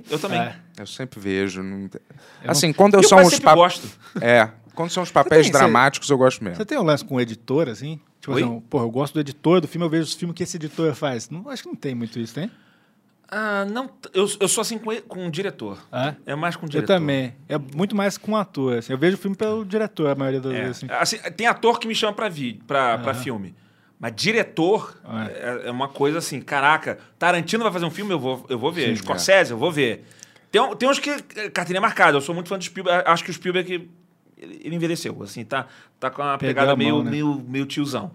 Eu achei que ele perdeu. Mas eu sempre fui muito fã dele. O Nolan, muita gente não gosta do Nolan. Hoje eu gosto meio. Eu gosto demais. Eu não gostei do último. Nossa, muito ruim. Tenet. O Tenet é muito ruim. O Tenet, ele... Ninguém sabe o que aconteceu nesse filme. Ele viajou na maionese dele mesmo. Foi que nem o Taika agora no Taika Waititi no Thor aí novo. Eu não vi. Tá ruim? Eu acho que virou o ego trip dele. Eu acho que ele tá... Achei essa história. Eu acho que isso daqui é legal e eu vou botar. Só que ele não tem a classe do Tarantino, então ficou meio... Eu achei que ficou um pouquinho demais, talvez. Ficou demais. Não é ruim, mas ficou meio... Falar pra você... Menos piada, cara. Menos piadinha, tipo... Esse não é o momento. É aquele cara que fala que tá fazendo piada o tempo inteiro. Para um pouco, cara. Para um pouco. Então, só respirar. O próprio Ragnarok eu já não... Eu curti. Então, é que eu curtia muito o Taika, né? E eu fui ver por causa do diretor, assim. Sim. E os antigos deles são tão melhores, cara. O Boy, assim... Sabe? O Boy é muito bom. Porra, é um puta filme. Shark vs. Eagle, porra, é tudo irado. Daí você vê que ele tá meio... What We Do in the Shadows. Porra, animal. Fodão. Animal. E daí você vê que ele tá meio forçando a mão no Thor, assim, pra ser aquilo e... Mas não ficou ruim, ficou bem melhor que todos os outros Thor, assim, mas... Sim, eu gosto do Ragnarok, eu gosto. Nesse outro aí, eu achei que... O diretor forçando muito Esse é o meu estilo. E aí eu fiquei... tá demais, meu amigo, tá demais, menos, aí... eu achei que ali é meio que, tipo assim, ele... Ficou muito, uma brincadeirona, entendeu? Ficou muito uma super brincadeira e não tem nenhum... Eu achei que o vilão ficou perdido na parada, que era um vilão, sei lá... Que era pra ser bom e... Poderia ser bom, mas eu não sentia, assim, nenhuma urgência. Sabe? Nenhum sentido de urgência em ter que resolver o problema, como se alguém estivesse levando a sério o que estivesse acontecendo ali, entendeu? Tudo era meio descartável, assim, sacou? Eu achei. Talvez isso seja culpa. Russell Crowe também não gostei. Russell Crowe eu achei bizarro. Bizarro. Não, né? Todo mundo faz piada no filme. Todo mundo... Todo mundo mexe o saco. É tudo pouco, caralho, meu irmão. Bota alguém mais sério, eu não sei. Bota alguém não fazendo piada. Eu tava até falando disso daí. Quando tu vai fazer, sei lá, Homens de Preto, você vai ter o Will Smith fazendo piada e você vai ter o Tommy Lee Jones pra ser o carrancudo ou pra ser escada. Tem que ter alguém carrancudo. Todo mundo é piadista. Todo mundo. Vai aparecer um cachorro, o cachorro vai fazer uma piadinha levantando as... Os dramas não tem nenhuma carga. Tipo, o drama do câncer... Não tem nenhuma carga. O drama dos deuses serem assassinados. Não tem nenhuma carga, sacou? O filme é engraçado, às vezes tem umas piadas engraçadas, tem uns momentos... Será que a Marvel tá perdendo a mão? Finalmente, eu tô estranho. Mais um vídeo que eu tô fazendo, eu tô falando sobre isso daí, mas eu posso... Eu tenho uma teoria... Não é teoria. Dá pra ver isso daí, na verdade. Os caras fizeram um universo todo interconectado de 1 milhão de filmes e tem que seguir a agenda. Né? Então, assim... Saiu esse Doutor Estranho Multiverso da Loucura, que pra mim é totalmente desconexo. Esse filme é todo maluco, todo desconexo. Pra mim é uma coxa de retalhos. Não dava pra lançar esse filme se não tivesse lançado as séries que saíram, que era a série do Loki, a série do WandaVision, a série de não sei o que lá. O filme do Homem-Aranha, que teve todos os Homem-Aranha juntos. Pra lançar o filme do Doutor Estranho, tinha que ter feito aqueles. Então, a galera que tá nessas produções, eles não tem assim... Pô, o filme tá meio zoado, preciso de mais tempo pra fazer. Foda-se. Se você parar a produção desse filme, tu vai atrasar... Todo o cronograma. 3 filmes que iam sair do cinema e 4 séries Disney Plus. Não dá pra atrasar. Então, os caras estão correndo. Tanto que agora deu essa crise do CGI, os profissionais de efeitos visuais reclamando que estão trabalhando além da hora. Um dos piores no momento é aquele Obi-Wan. Nossa. O Obi-Wan foi... Ai, caralho, de foder. Eu não achei a parada mais horrorosa do mundo, não. Porra, mas assim, uma direção feia, umas escolhas totalmente... Ele escondendo a criança aqui, ele driblando aquele Stormtrooper no deserto, que bastava ele dar a volta. É ali, muito ruim. Muito assim... É muito ruim. Por que isso, cara? Por que foi Tinha momentos assim? Que eu achei legais e tem momentos que eu achei muito ruins, mas no geral fica aquele, pô, mas é um Obi-Wan. Eu não entendo. Assim, porra... Podia ter um capricho maior ali, né? Porque eles botaram... Aí, tá vendo? Eu sou muito ligado com o diretor. Quem fez isso daí era uma diretora que dirigiu 2 episódios do Mandalorian. Eu acho ela... A Bryce Dallas Howard é muito melhor do que ela. Você gostou de Mandalorian? Pô, você não? Eu vi só a primeira e falei... Esse eu gostei. Esse eu gostei bastante. Mandalorian tem seus momentos. Gostei bastante. Não é horrível. Agora ele tá mudando o discurso porque você tá aqui. Não, eu não acho assim. Eu acho ele... Eu acho maneiro. Eu acho ele competente. A direção é boa. Falaram que a segunda temporada é melhor, né? Eu acho ele atraente, assim, de ver também. Talvez. A primeira eu terminei e falei... Sabe? O último episódio é do Taika, inclusive. É ele que dirige, Que eu acho bem dirigido. Eu acho caprichada, sério. Eu gosto. O cara bem dirigido. Não precisa explodir o universo. É só uma historinha ali do cara salvando. Mas a Marvel, pô. Doutor Estranho. Miss Marvel, eu nem vou assistir isso aí, cara. Não dá. Foi onde eu desisto, cara. Na boa, não dá. Eu tava em casa, eu comecei. Eu vou te falar, o primeiro episódio de Miss Marvel eu gostei. Eu achei legal. Assim, é série despretensiosa. E aí veio um episódio muito bosta depois lá pra frente, sei lá, no terceiro episódio eu falei, ok, chega, não dá mais. Então eu vi assim, 30 minutos do primeiro, ou desses personagens que ficam, gente, eu adoro, eu Thor, é o Homem-Aranha. Entendi. Super fanboy, entendeu? Sei qual é. Teve esse Miss Marvel, Thor, que... Faz tempo que a Marvel não acerta. Teve o Homem-Aranha que a galera gostou pela nostalgia, mas não é tão bom. Como os caras estão fazendo... Os caras fizeram esse lance, esse universo que um filme depende do outro. Não tem tempo pra esticar. E aí fica... Tem que correr com o VFX, com a edição. Eternos, né? Não é que nem o... Horrível. É horrível. Não é horrível. Não é que nem, sei lá, o James Cameron tá fazendo Avatar. Eu quero 5 anos pra fazer essa bosta. E não, tá bom... Me dá mais um ano. E o cara vai botando o tempo. Ele é o James Cameron, ele pode fazer o que ele quiser. E até ficar, tipo, perfeito. Você dá um zoom na bunda da mosca alienígena, tá lá perfeita. Pô, isso é bom? Isso é bom, sei lá, tá? Não, vai ser uma bosta. Vocês acham que vai ser uma bosta? Eu acho que vai ser bom. Bom, você gostou do primeiro? Então. Calma. Sim, mas eu reconheço que a história é bunda. É uma história muito... Né? Dança com lobos mais uma vez no espaço. A história é bunda, mas eu achei tão lindo. Eu achei um universo tão fascinante que tu... É meio um lance meio Star Wars, assim. Se eu for pegar o primeiro Star Wars, é um filmaço com um roteiro... Nossa, atuações... Não é um roteiro alucinante. Não tem atuações alucinantes. Mas o universo, ele é tão legal, esse lance da força, é tão legal que eu amo a parada, sabe? Então... Mas, pô, aquele ator principal também, os caras escolheram muito mal, né? Do Avatar. Aquele cara, ele é meio genérico, né? Nem sei o nome do cara. Fez o maior filme do mundo. Ninguém sabe. Eu esqueci o nome dele agora. Todo mundo esqueceu. Warrington, isso aí. É. Eu vou te dizer que era o contexto da época. Tava lançando o cinema 3D. E aí lançou o Avatar. E agora ele vai lançar um negócio novo também com esses? De 3D? Eu tinha lido, mas depois eu não li mais nada sobre isso. Eles não entenderam que a gente não quer o 3D. Eu não só gosto de filme 3D. Nem eu, ninguém gosta daquela porcaria escura. Assim, a primeira vez que eu coloquei, achei irado. Falei, caraca, irado. Tá bom, acabou. Já não quero mais. Mas você não dá a impressão quando você coloca o óculos, a tela fica pequena? Pequena, fica mais escura, porque ele tem uma compensação lá da repimboca da parafuseta. Eu acho maneiro em alguns filmes, mas alguns parece que é desnecessário ter aquele 3D, entendeu? Às vezes... O cara joga um negócio na tela, assim, é muito legal, hein? E quando tem essas paradas no filme específico para favorecer o 3D, eu odeio. Quando, sabe, o cara tá com uma flecha e vem, sabe que é só porque alguém pediu para lançar o Blu-ray. Tu tá na cadeira especial sensitiva, viu? Um negócio... Nossa, eu odeio isso, cara. Nossa, o IMAX é legal. O IMAX, quando é tipo... IMAX é maneiro. Sem ser 3D? Sim. Tipo, você fala, caralho... A tela tá te engolindo, é maravilhoso. Isso é maneiro. Eu sou defensor do cinema. Eu quero... O cara demora tanto tempo pra fazer um filme, 2, 3, 4, 5 anos. Caraca, vai vendo uma tela lindona, com som lindão. Eu adoro isso. Eu também gosto, cara. Mas esse 4D é muito ruim. Eu não gosto de parecer que eu tô num passeio da Disney, entendeu? Eu gosto de parecer que eu tô num cinema normal. Eu também. Ou eu tô num passeio da Disney ou eu tô no cinema. Caramba. Não os dois, meio que... É. Porque é estranho, porque tem essas cadeiras que tem...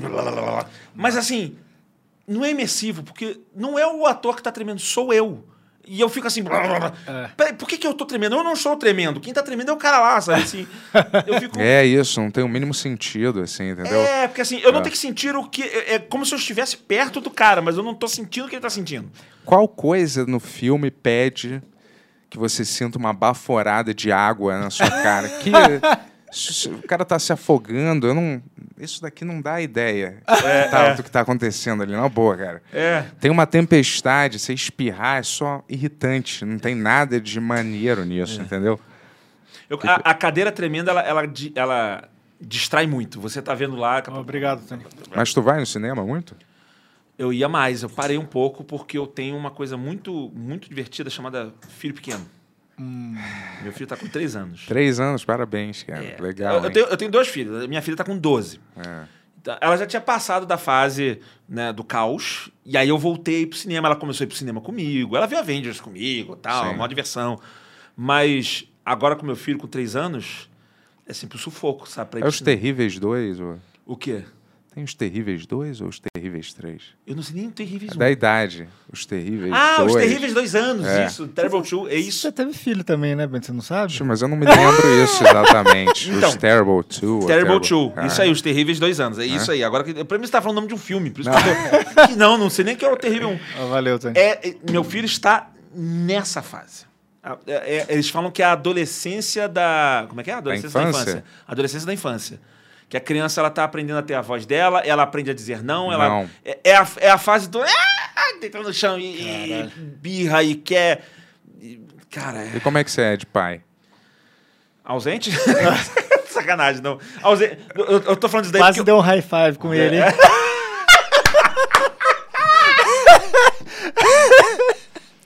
Não sou. Eu zoei isso nesse sentido, porque eu trabalho muito, eu sou meio...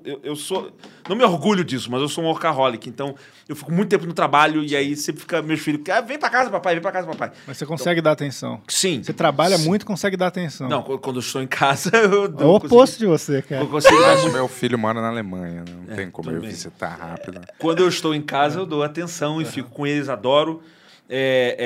Mas o meu filho, ele tá nessa fase de... Não, e é tudo pular, gritar, só que é muito... Sim.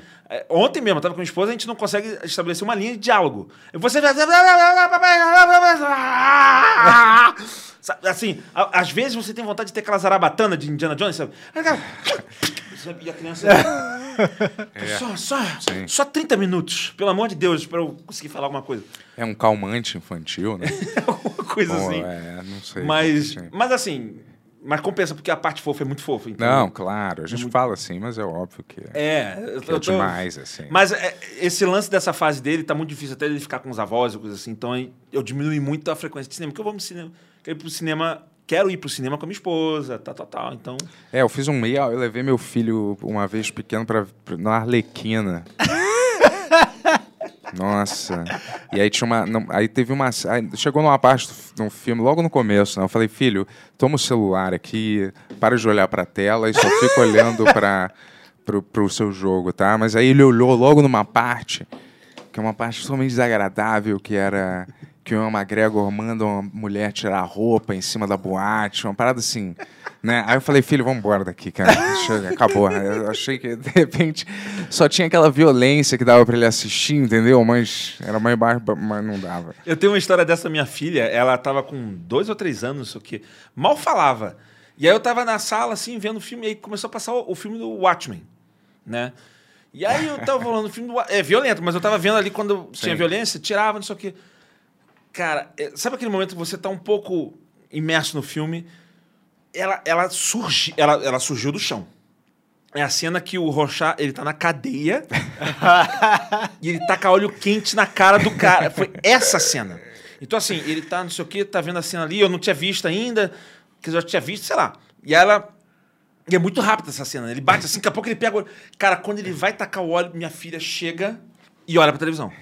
Aí taca... Psh, óleo quente, cara, uai, minha filha, um gritando pro outro, e eu, não, calma, papai, eu falei, é água fria, ele jogou água fria, ele tá gritando, Caraca, pronto, a criança deve estar traumatizada até hoje, ela deve ver óleo quente, assim, ela deve, sabe, ficar meio em movimento pendular, assim, alguma coisa nesse sentido. Lembra no Comando para Matar? Tinha uma parte, só que sempre passava no comercial, que era totalmente imoral, mas passava, que era o... Tudo nesse filme na época eram... Que o Schwarzenegger cortava o braço do cara, assim, tchá! E aí tinha, né, a cena... Tudo era mal feito, mas essa cena era inexplicavelmente bem feita, né? Tudo era assim, umas caixas de papelão, mas a cena do cara decepando o braço era perfeita, era um braço mesmo decepado, assim, entendeu? E aí... Eu sempre, quando eu assistia, aí meus pais, o que você tá vendo aí? Tem que dormir. Aí eu falava, pô, só deixa eu ver a parte do braço. Caralho, Tony, vamos para umas perguntas aí? Vamos. Eu só vou puxar uma coisa que ele tá falando desse negócio de violência, quando eu era pequeno. O que me marcou foi Robocop. Nossa, a primeira cena, né? O cara empalando o outro com o gancho. A cena do cara derretido de ácido e sendo atropelado. Eu tenho... Aquilo ali me marcou. Ele sendo baleado. A cena do Murphy morrendo, eu revi esses tempos e falei, cara, horrível. O filme é muito violento. Todos passavam no SBT, né? Que loucura. É. E eu vi esse filme, sei lá, com 8 anos, 10 anos, sei lá quantos anos eu tinha. Era novinho. Vai lá, doutor. Vamos nessa. Ó, antes de tudo, antes de começar a abrir as perguntas aqui, eu queria fazer uma perguntinha também. Por favor. Porque somos praticamente do mesmo sindicato do audiovisual, não é? A mesma Doranal. Trabalhando para outros canais e tal. E somos ainda coleguinhas de um sindicato menor, que é de músicos de metal progressivo, né, cara? Caraca! Essa galera, então, é seleta. E aí eu queria saber de você, se você ainda ouve bandas de metal progressivo, assim, ou se você parou naquele tempo que você tocava, que a sua banda ainda parou, né? Não, minha banda parou. É. Parou bilhões de anos atrás. No primeiro filho ele parou com a banda. Antes, cara. Porque eu gostava da música, mas eu não gostava da vida de músico. Eu não queria ficar 8 meses na estrada, rodando... Não, eu gosto de ficar no meu canto. Isso, né? Eu gosto de ficar no meu canto. Yeah. Eu não queria a vida de músico. Mas eu... Não, eu escuto até hoje. Agora, tocar guitarra que eu já... Eu parei. Eu nem tenho mais calo no dedo. Eu praticava, ficava 5, 6 horas por dia praticando, tal. Que nem um maluco. Agora eu larguei. Mas é um negócio que eu quero voltar, sabia? Assim, eu tenho um projeto de fazer um... Eu tenho um projeto musical que eu tô querendo tocar de volta, mas eu tô ainda organizando o canal do YouTube pra depois... Eu tô um passo cada vez, senão... Mas é metal? Metal? Metal. Eu sou... Deixa eu fazer um reality show de metal. Tipo The Voice metal. Sim. Mas menos escroto. Grande pitinha aí pras televisões, se estiverem assistindo aí. Em que sentido? Sei lá, só tirar aquela virada de cadeira já é um avanço pra mim. Cara, quebra a cadeira. Quebra a cadeira, isso é maravilhoso. O cara quebra uma guitarra. É você. Brrr, sacou? É, podia tomar as provas, come o morcego, mas come então, o morcego. Na... Eu lancei um vídeo que é... Eu chamei isso The Metal Voice. Eu fiz uma música e eu não cantei, né? Até porque eu sou uma desgraça cantando. E eu mandei pra galera pro YouTube, assim, façam o seu vocal e o mais irado... Eu vou mostrar vários e o mais irado eu vou fazer a música com ele e tal. Isso foi há quase 2 anos atrás. E eu nunca soltei mais... Mas eu vou soltar. Deve ter gente que deve estar enfurecida comigo.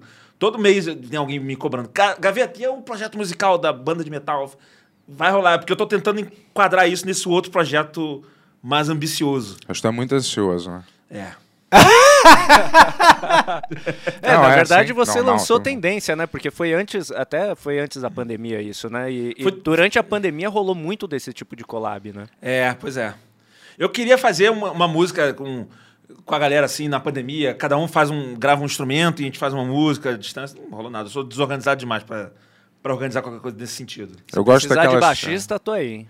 Demorou. Gosto daquelas partes que eu começo a fazer assim, sem querer, aí o Yuri começa a fazer. Aí você começa a bater na lata sem querer, aí começa uma música, todo mundo, sabe? Acho maneiro quando isso acontece. Vamos editar isso aí, Tony, vai, eu faço aqui, ó. Eu acho maneiro quando tem esse negócio. Esse é um trabalho desgraçado, fazer uma música com cada... cada totalmente programável, né? Pior que eu tive uma banda de gente... que era assim, caraca, um trampo pesadão. O que é gente, Tony? Gente é um metal progressivo cheio de... epilético. É. Ah, é?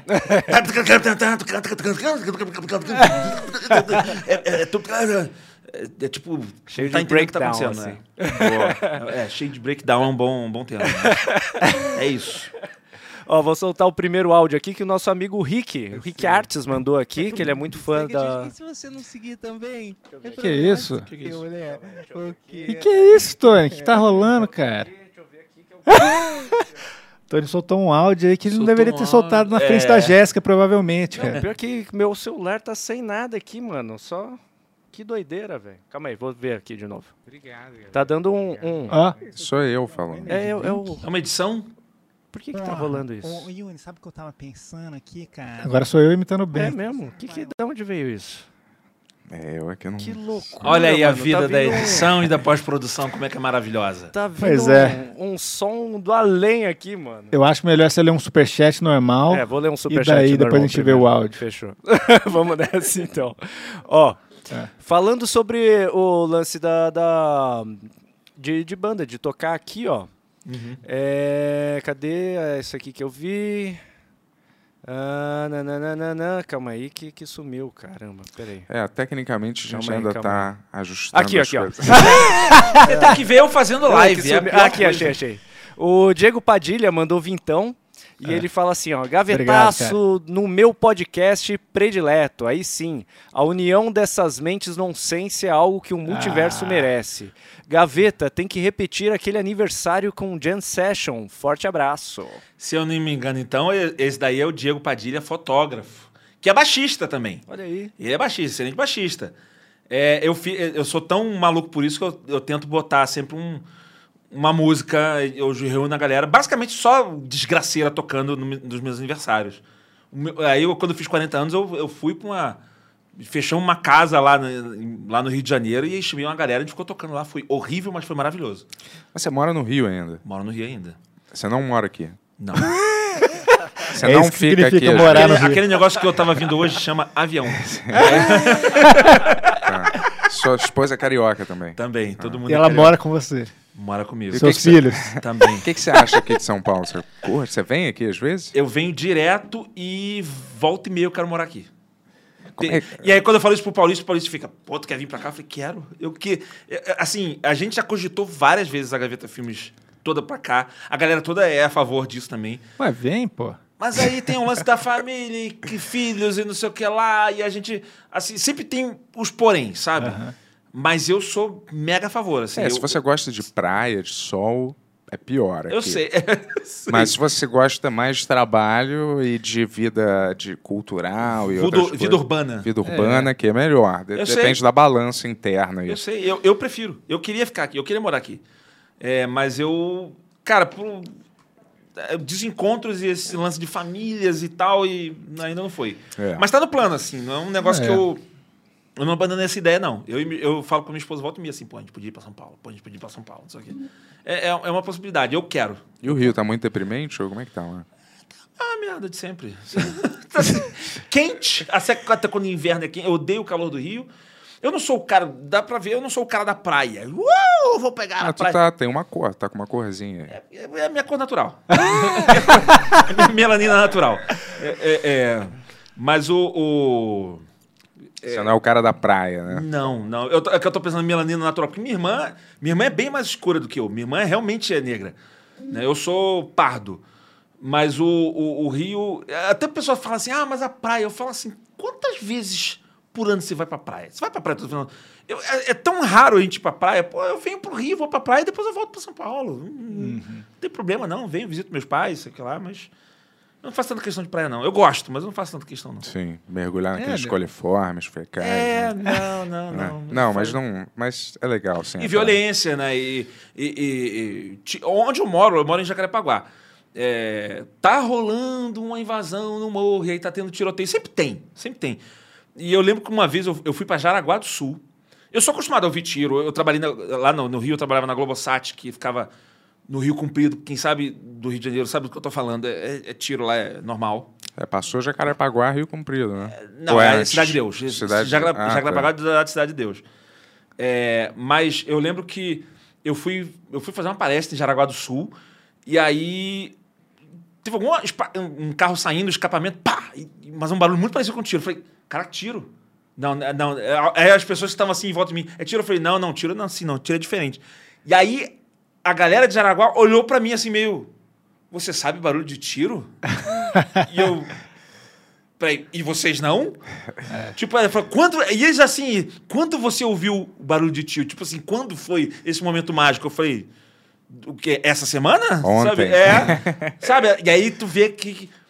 Quando você tá inserido num local desse, você se acostuma. Da onde você veio era assim, né? Eu me acostumei. Mais ou menos, não era bem assim. Meu carro tem um buraco de bala. O meu carro tem. O Jovem Nerd uma vez tirou a foto, postou até no Instagram. Tem um buraco de bala no capô do meu carro.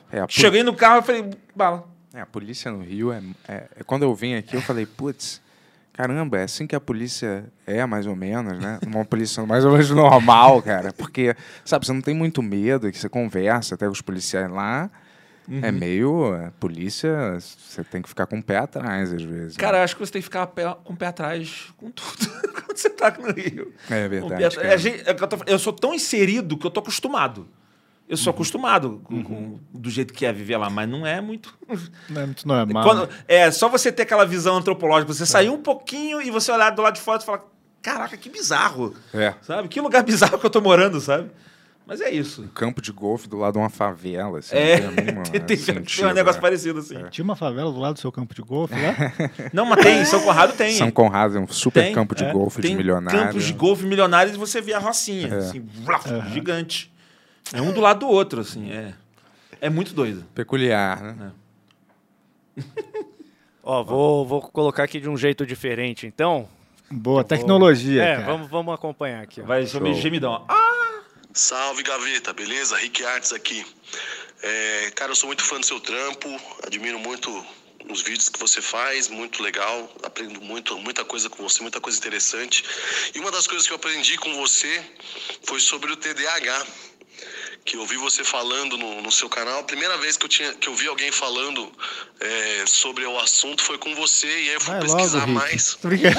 E assim, concluí que eu acho que eu também tenho TDAH, porque eu também sou meio hiperativo, né?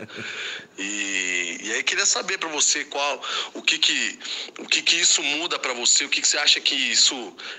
como isso pode ser relevante, porque eu vejo que... Depois que eu comecei a entender um pouco mais, eu percebi que muitas pessoas talentosas têm isso também, né? E eu me identifico bastante. Tá bom? Então é isso aí. Um abraço pra toda a galera do Benhur aí. Valeu. Abraço, Rick. Valeu, abraço, irmão. Valeu. Manda um áudio na metade do tempo a próxima vez. Tô brincando. Cara, TDAH pra mim foi uma revolução na minha vida. Eu entender que eu tinha esse treco, porque eu não sabia o que eu tinha. Eu sempre fui o cara que perde horário de tudo. Eu perdi horário para chegar aqui hoje, se vocês repararam. Eu perco horário de tudo, eu sou... Eu tendo a ser criativo, mas não sou organizado, eu nunca presto atenção. Se eu estou num ambiente e tem uma televisão, acabou. Você não vai conseguir conversar comigo, eu vou ficar meio distraído. E você sempre associa isso à burrice. Ah, eu sou burro, sou burro, sou burro. Quando tu descobre que, não, tem uma explicação, isso daqui é transtorno de atenção e hiperatividade e funciona assim, esses são os pontos fracos, pontos fortes, e é assim que se trata. Caraca, minha vida mudou.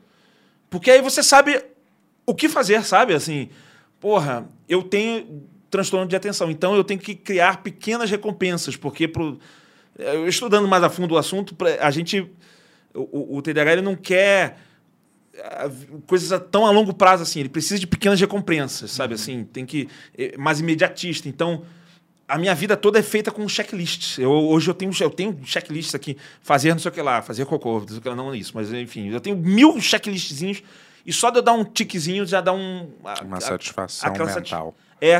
E aí, e saber que eu sou criativo e eu, por causa disso, mas eu sei como apontar para melhorar o trabalho com isso, sabe? Então, para mim foi mega, mega fundamental. Agora, tem que... Ele estava falando lá que... Eu esqueci o nome dele. Eu sou péssimo. Rick.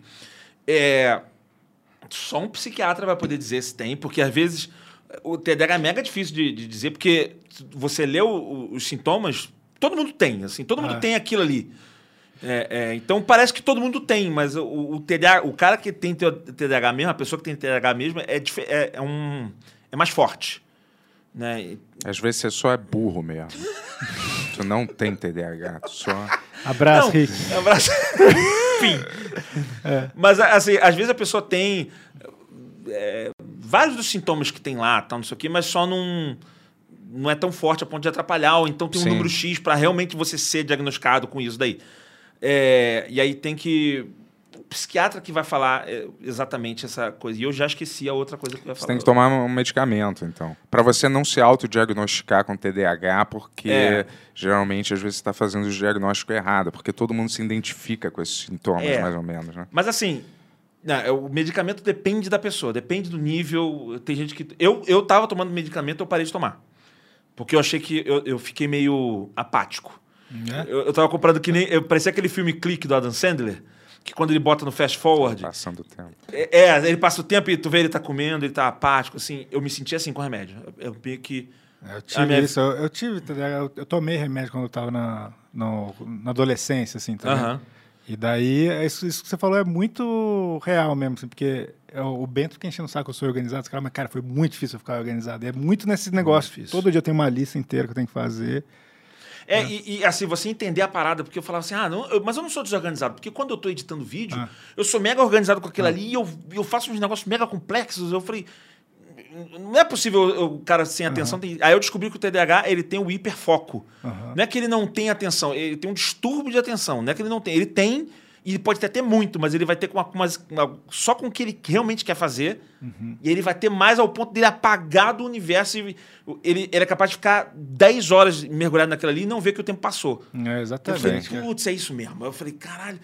Mas assim, eu falei para ele que tem que ver com um psiquiatra, mas também eu vou falar para um outro lado, tem gente também falando mal. Hoje em dia, modinha, todo mundo tem TDAH, não sei o quê. Eu falo isso às vezes. Pois é. Mas aí o que eu falo assim, porque antigamente não tinha diagnóstico. Então você só era burro. Hoje em dia a gente fala assim, não, tem nome isso, sabe? Assim, eu nunca gosto de ser radical, extremista. Eu acho que é um mistura dos dois. Tem muita gente que fala, eu tenho TDAH. Não é todo mundo que tem TDAH, não. É porque todo mundo... Tem muita gente que quer ficar entrando nos clubes, assim. Entendeu? Sim. Então, assim, tem muito da modinha de todo mundo quer falar que e tem muito também de hoje em dia você ter diagnóstico. Sim. Não tinha. Então, tem que achar equilíbrio. O lance vai no psiquiatra, deixa ele fazer um teste e o psiquiatra vai te dizer. Eu não gostei de tomar remédio quando eu era moleque, assim, também. Justamente por isso. Eu falo, cara, acho que é meio normal eu não querer prestar atenção na escola, tá ligado? Porque não me interessava, tá ligado? E assim, eu prestava muita atenção em várias coisas que me interessavam, assim, também ao mesmo tempo. Eu achava meio estranho, cara. Eu não sentia que eu tava sendo eu mesmo ali.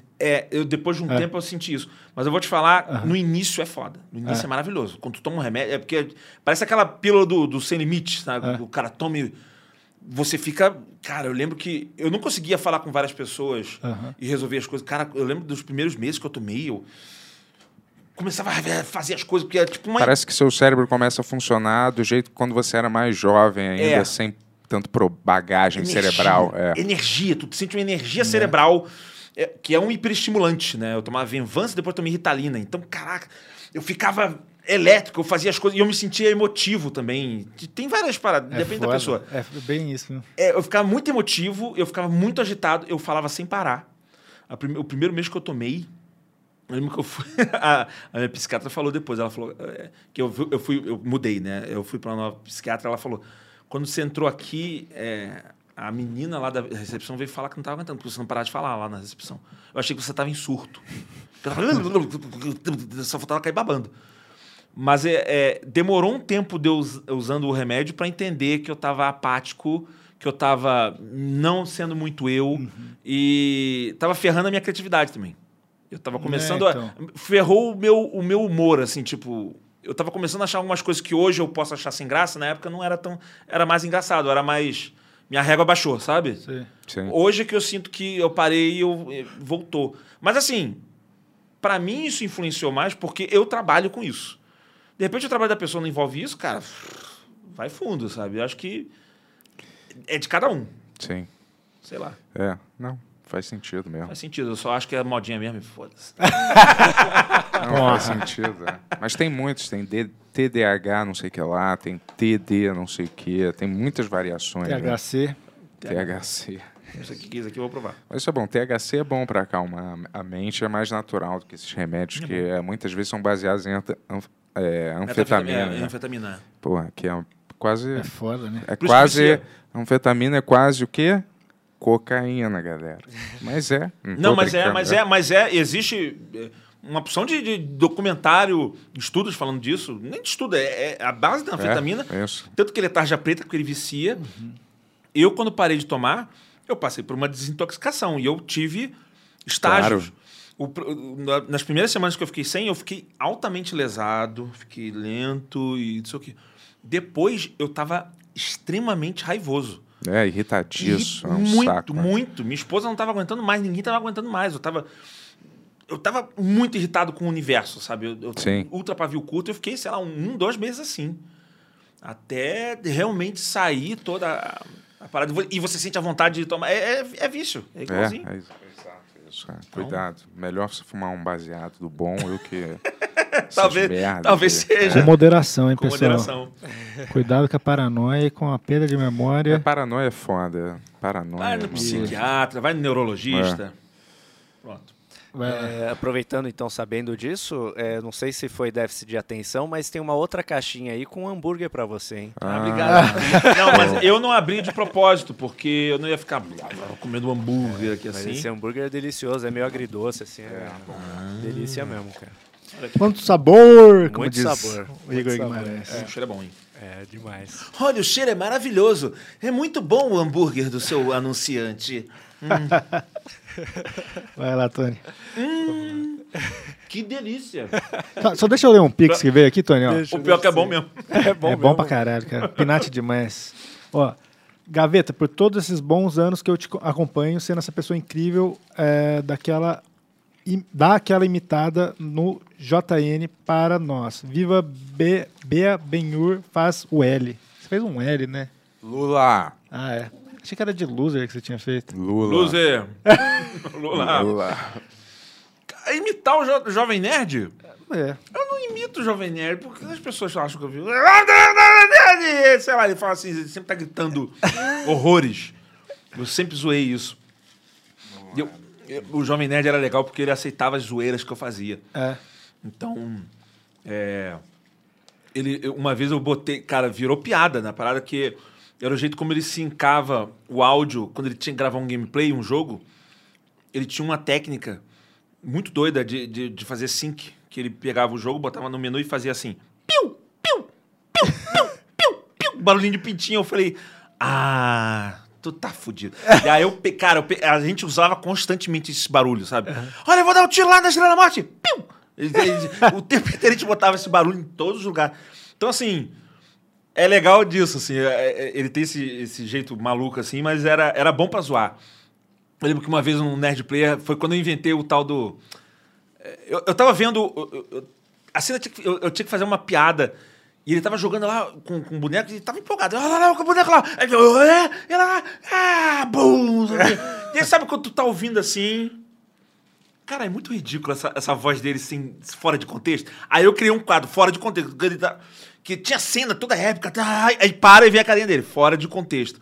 E aí eu boto só a carinha dele assim, congelada, que os... Fica aquele constrangimento por um tempo, assim, sabe? É ótimo zoar pessoas espalhafatosas como o Jovem Nerd. Eu não sei imitar ele, assim, ele sempre tá mexendo as mãos, mas eu prefiro só zoar ele. Boa. Eu não tô falando porque é propaganda, não. Realmente o sanduíche é bom, gente. É bom, cara. É bom. Sigam lá, Pinati SP, hein, galera. Vai lá, tá? O Montanaro do Bronx Undead mandou R$10. Belo nome. E fala assim, ó. Fala, Gaveta, sou seu fã. Você acredita que para trabalhar no mercado de edição ou motion graphics é necessário faculdade? O que você exige necessário do profissional para trabalhar com você? Fala, Montanaro Undead Thunder Power. Não precisa. Eu acho que depende também de onde você vai trabalhar. Eu acho que eu comecei a eu entrei no mercado de trabalho pela Globo mesmo. Na verdade, eu trabalhei na agência escola, mas depois eu entrei para a Globosat. E o fato de eu estar estudando na SPM, eu fazia a Escola Superior de Propaganda e Marketing, foi uma vitrine, me ajudou a entrar na Globosat, sabe? Você estava aqui? Hã? Você estava aqui? Não, no Rio. Tem Rio, SPM também? Tem SPM no Rio. Sabia. E aí eu fazia a SPM do Rio. Aham. E aí foi um trampolim. Eu também estava na agência escola da SPM, então foi um trampolim. Então, assim, é mais como um trampolim. Porque em grande parte dos estúdios, posso falar da Gaveta Filmes e acho que de muitos outros, importa muito mais o teu portfólio, o rio portfólio, sei lá, do que o teu currículo. Eu vou contratar um editor lá. Cara, o que eu canso de ver, assim, vem uns caras que têm formação, e eu fiz o curso, aí tu vai ver a edição da pessoa. Aquela edição bunda, sabe assim? Sim. E tem veio um moleque que mandou pra mim um gameplay que ele fez de zoeira no YouTube. E, cara, o moleque tem a força, sabe? Tu vê assim, cara, ele pode ser um Jedi, assim. Ele sabe que é isso. Tem que treinar, mas é isso aí. Então, eu prefiro chamar um moleque desse. Então, eu nem vi o portfólio. Eu tô falando aqui especificamente de um, se estiver assistindo, Ianzinho. Desgraça. Filho do Ian SBF. SBF. Grande Ian SBF. Não, esse Ianzinho, cara, desgraçado, ele mandou um e-mail só com link, cara. Um link. O desgraçado não falou o nome dele. Ele não falou o nome, quando ele morava, telefone de contato. Normalmente eu desprezo. Quando a pessoa não manda o mínimo, eu falo, cara, não se deu trabalho, eu também não vou mandar o trabalho. Mas a curiosidade bate, né? Eu falei, deixa eu só ver que desgraça que esse moleque mandou. Porque ele botou uma frase assim, pra participar do processo seletivo. E aí, ele mandou o link. Eu falei, deixa eu só ver que merda que você mandou. Aí, infelizmente, o vídeo era irado. Eu olhei, mas um vídeo. Eu falei, cara, mas o moleque é bom, cara. Olha, putz, o moleque é bom. Aí, nesse eu tive que me dar o trabalho de responder. Infeliz, quem é você? Qual o seu nome? Me dá o teu telefone. Quando tu pedir um emprego, assim, mandar uma vaga de emprego... do mínimo. Mas tu vê assim, eu não sabia nem o nome do cara, eu contratei o cara. Mas geralmente quem é bom artisticamente, eles são meio, né? Eles não seguem os protocolos normais, sociais. Talvez. Vezes, entendeu?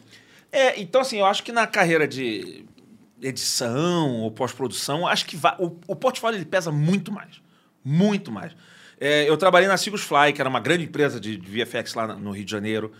Eu fazia comerciais e tanto, só que o portfólio que contava lá. O pessoal que via, a gente olhava o portfólio, via, olha, estudou na faculdade, tal. Foda-se. Assim, conta, mas se o portfólio for ruim, não vai adiantar. Entenderam, pessoal? Se vocês quiserem entrar no Gaveta Filmes, manda só um link sem escrever nada. Caraca. Se for bom. Não, o Ianzinho foi o último. Não, agora eu não faço mais. E tem uma triagem agora, eu nem vejo mais. O pessoal já seleciona só o filé mignon lá pra mim, eu... Vejo, porque eu tô falando disso porque a gente tá fazendo uma seleção nesse momento. Ah, é? Então, manda lá o link. Já fizeram lá. Manda o link no Instagram do Gaveta direto. Vou desprezar, tá? Tem que mandar pro e-mail vemnemim@gaveta.com.br. É isso mesmo. Boa. vemnemim@gaveta.com.br. Mas a gente já meio que fechou a seleção já, senão vão ser 1000 pessoas. É só editor que vocês contratam? É assim, editor e galera de VFX, que a gente separa, né? Motion, né? Um tempo atrás, a gente estava procurando gente para gerenciar, agora a gente tem a Bia. Volta e meia a gente estava vendo coisa de mídias sociais, agora a gente tem, que é a Tati. Então, de vez em quando aparece uma vaga hoje, outra, mas é mais edição, pós-produção. A empresa é pequenininha, Gaveta Filmes é... Acho que agora tá nem com 10 pessoas, sabe? Eu sou... Sim. Eu não queria realmente fazer uma empresa muito grande para não virar... empresa de carimbo, sabe? Tipo, só faz uma edição. Eu quero... Inclusive, foi uma escolha consciente da gente. A gente está atendendo vários clientes. Jovem Nerd, tal. Não, vamos deixar de atender todo mundo. A gente focar no nosso. E aí, em vez de... Assim, em vez de a gente trabalhar para o outro cara que está fazendo o dinheiro no YouTube e ele pagar uma edição, cara, vamos fazer o nosso próprio e a gente ganha o nosso próprio dinheiro. E é isso. Foi o que a gente pensou aqui. Só falta ganhar o dinheiro agora. Não, mas assim, eu estou... Tô brincando, a gente está... Está nadando na grana, pessoal. Quando a gente reclama aqui é de mentira. Cara, para mim, eu tô há anos trabalhando nisso. É porque de um ano para cá... Tô quase babando de novo. De um ano para cá que a gente realmente começou a... focar, largou todos os outros canais e agora está postando 2 vezes por semana, em breve vai postar 3 vezes por semana, e um passinho de cada vez. Mas eu tô, cara, no YouTube... A minha conta do YouTube tem mais, sei lá, deve ter 15 anos já, mas... Não, foi em 2006 que eu fiz. Eu não sei fazer conta, eu sou burro. Não, matemática não é uma coisa. Ninguém aqui sabe. A gente tá mas eu só comecei a postar depois de uns outros anos pra cá, então... foi um longo caminho, um primeiro anunciante, segundo, tá. Agora que a gente está tendo constantes, vários anunciantes no canal, a gente chegou num ponto que é o ponto mágico, graças à Epic, que a gente fez a empresa de representação comercial, é mais que isso a Epic, mas enfim, que é de eu chegar a ouvir da galera do comercial. Gaveta, tem que produzir mais programa porque a gente está tendo que recusar propaganda. Não tem mais onde colocar dinheiro aqui, Gaveta. Não é isso. Infelizmente não é isso. Mas ela falou, a gente quer botar mais propaganda, mas eu não tinha programa para veicular a propaganda. Então, a gente quer mais. Mas aí eu tenho que segurar a galera. Eu falei, calma, da última vez que eu tentei abraçar o mundo, eu tive burnout. Sim. Né? E eu não quero ter de novo. E aí eu falei, não, calma, vamos tentar crescer essa equipe regular, aquele lance que eu falei lá. Tem que botar uma pessoa, tem que treinar ela tá ok. E aí a gente começa a fazer um outro programa regular a mais por semana e tal. A gente tá nesse processo. Boa. Mas eu tô amando. Tu não carga Coca-Cola, não? Não. Zero? Você tá influenciando ele demais se tomar uma Coca-Cola. É porque eu gosto de comer com Coca. Não... A Coca me dá uma... Sabe que eu sou um bariátrico. Eu era... Ah, é? Eu era mais giga-power. Por isso que eu gosto tanto de comer. Chegou talvez, a pesar quanto tempo? Quase 150, 147 quilos. É igual eu, mais ou menos. Juro, também. Mas eu não fiz a bariátrica, né? Ou fiz. Vai embora. Deixar no ar e vai embora. Caraca. Eu esqueci. Esqueci o que eu tava falando. Você tava falando do que você teve burnout, né, cara? Agora aproveitar pra falar... O que você acha de pessoas que mandam mensagem de madrugada pedindo trabalho? Tá falando pra mim?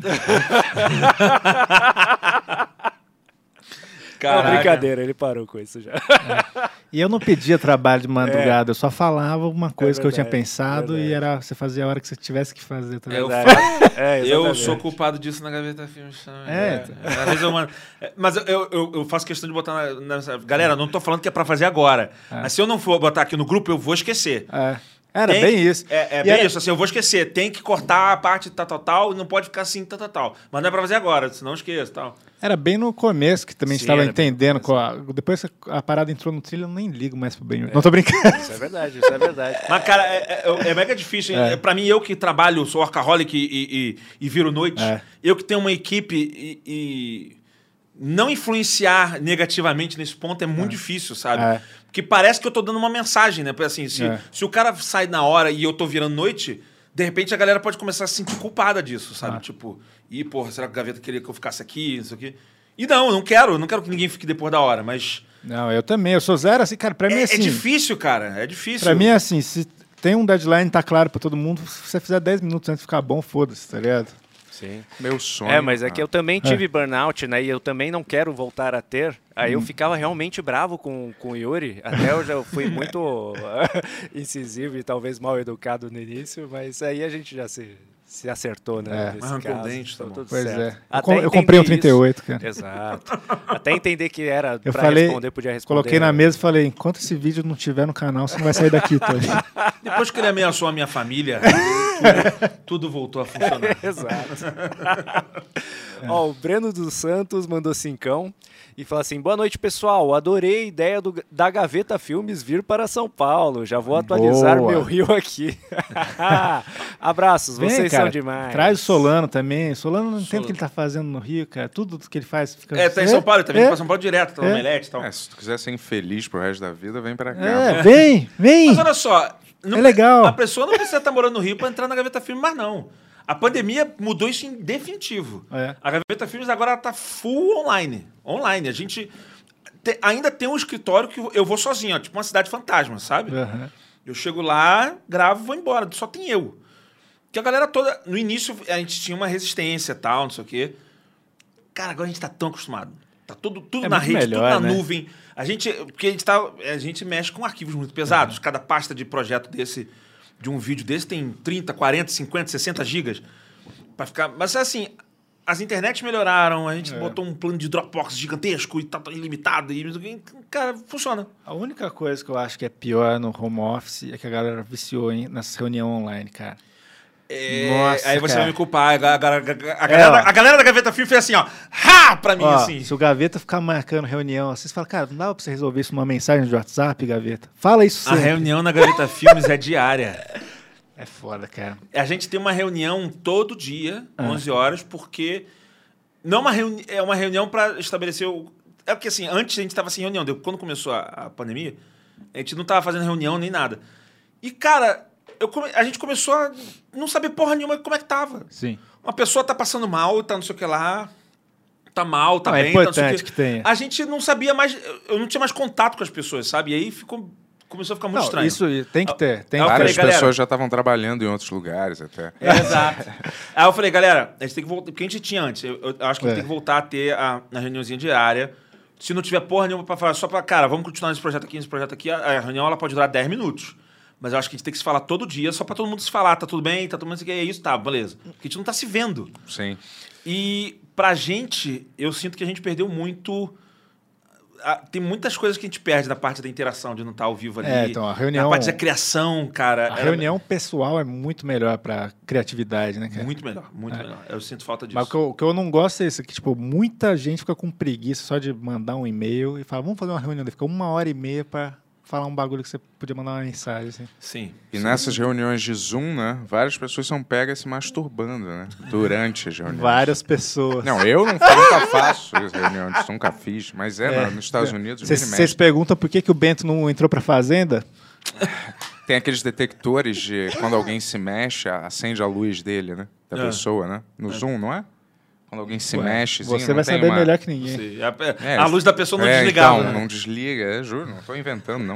Uma doença, pessoas transando em reuniões, se masturbando. Cara, que reunião é essa? Né? Mas isso aconteceu, João. Não estou inventando, não. Depois você... Aconteceu mesmo, eu já vi.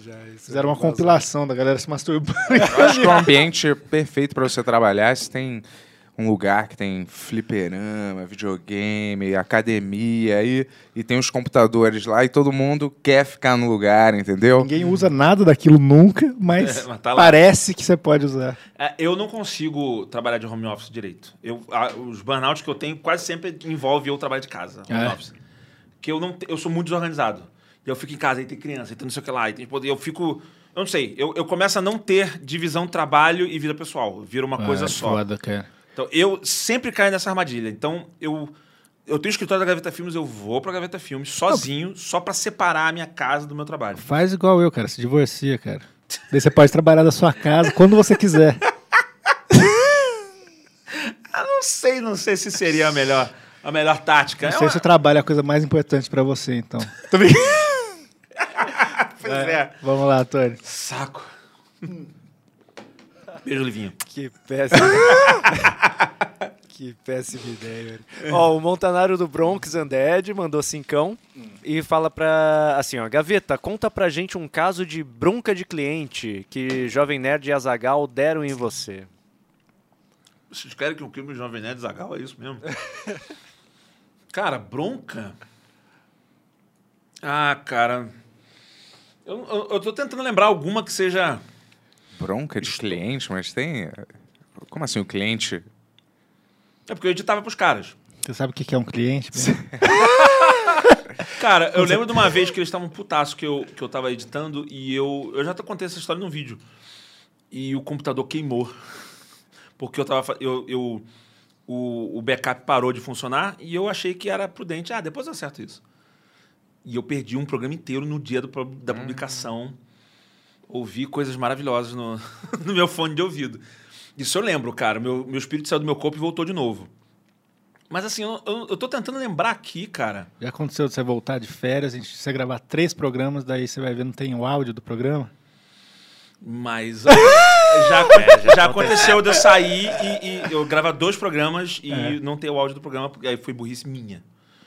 Já aconteceu. Burrice minha também. Cara, do Jovem Nerd eu não vou lembrar de nada específico, assim, de história, mas...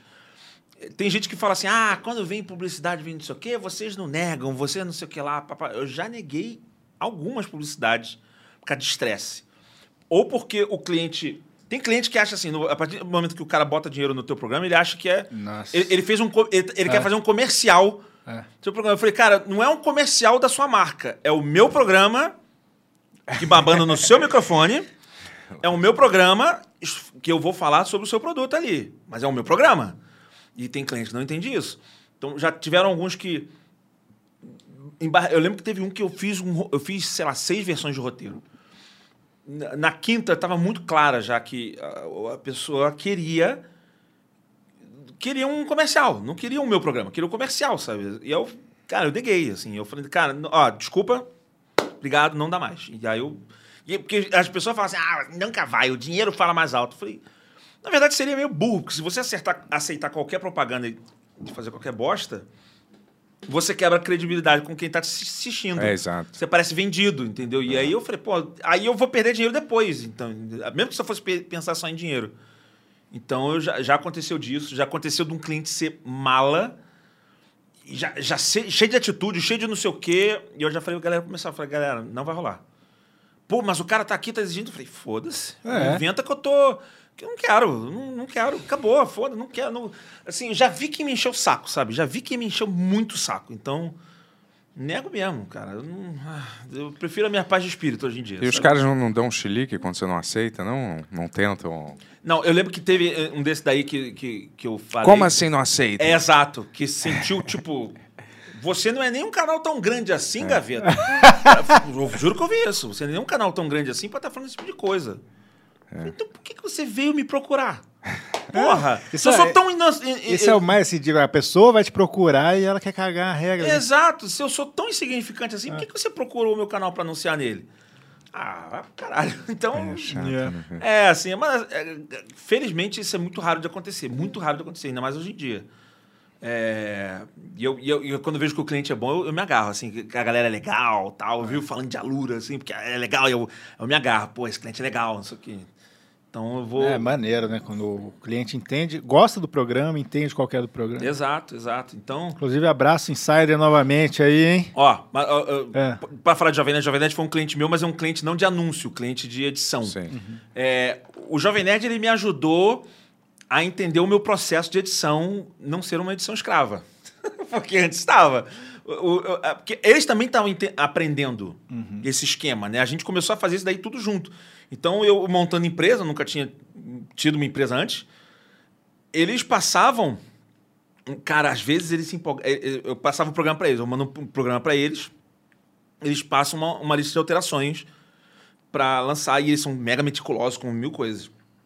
Chegou em determinado momento, eles estavam reclamando muito, cara, tá atrasando muito, e eu era muito, desculpa, tomando expor.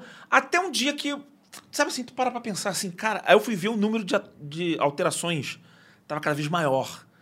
Eu lembro que, cara, teve um dia que eles mandaram uma alteração. Era uma lista, sei lá, de 60 itens, era muita coisa.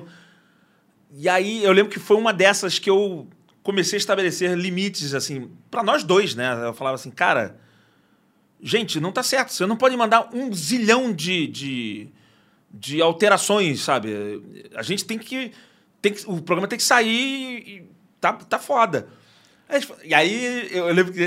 Tô queimando aqui, jovem. Foi mal. Na verdade, foi o Azaghal. E ele falou assim, mas a gente quer o programa como a gente quer, né? A gente tá pagando pelo programa, a gente quer comissão. Eu falei, bom, então você quer o programa nesse nível de controle como você quer, então o preço dele é esse. Aí ele... Vamos cortar um pouco as alterações. Vamos... Mas foi bom, porque a gente chegou num equilíbrio e até ajudou as postagens ficarem mais regulares, sabe? Uhum. Que acho que nem eles estavam vendo o quanto isso era problemático. Então, foi uma chicotada deles que virou uma chicotada de volta e a gente se entendeu. E hoje em dia eu já tenho mais limitação com isso. Assim. Eu não entendia isso. A pessoa tá pagando, eu falei, cara, altera até ficar perfeito. E hoje em dia eu entendo, não, tem um... Sim.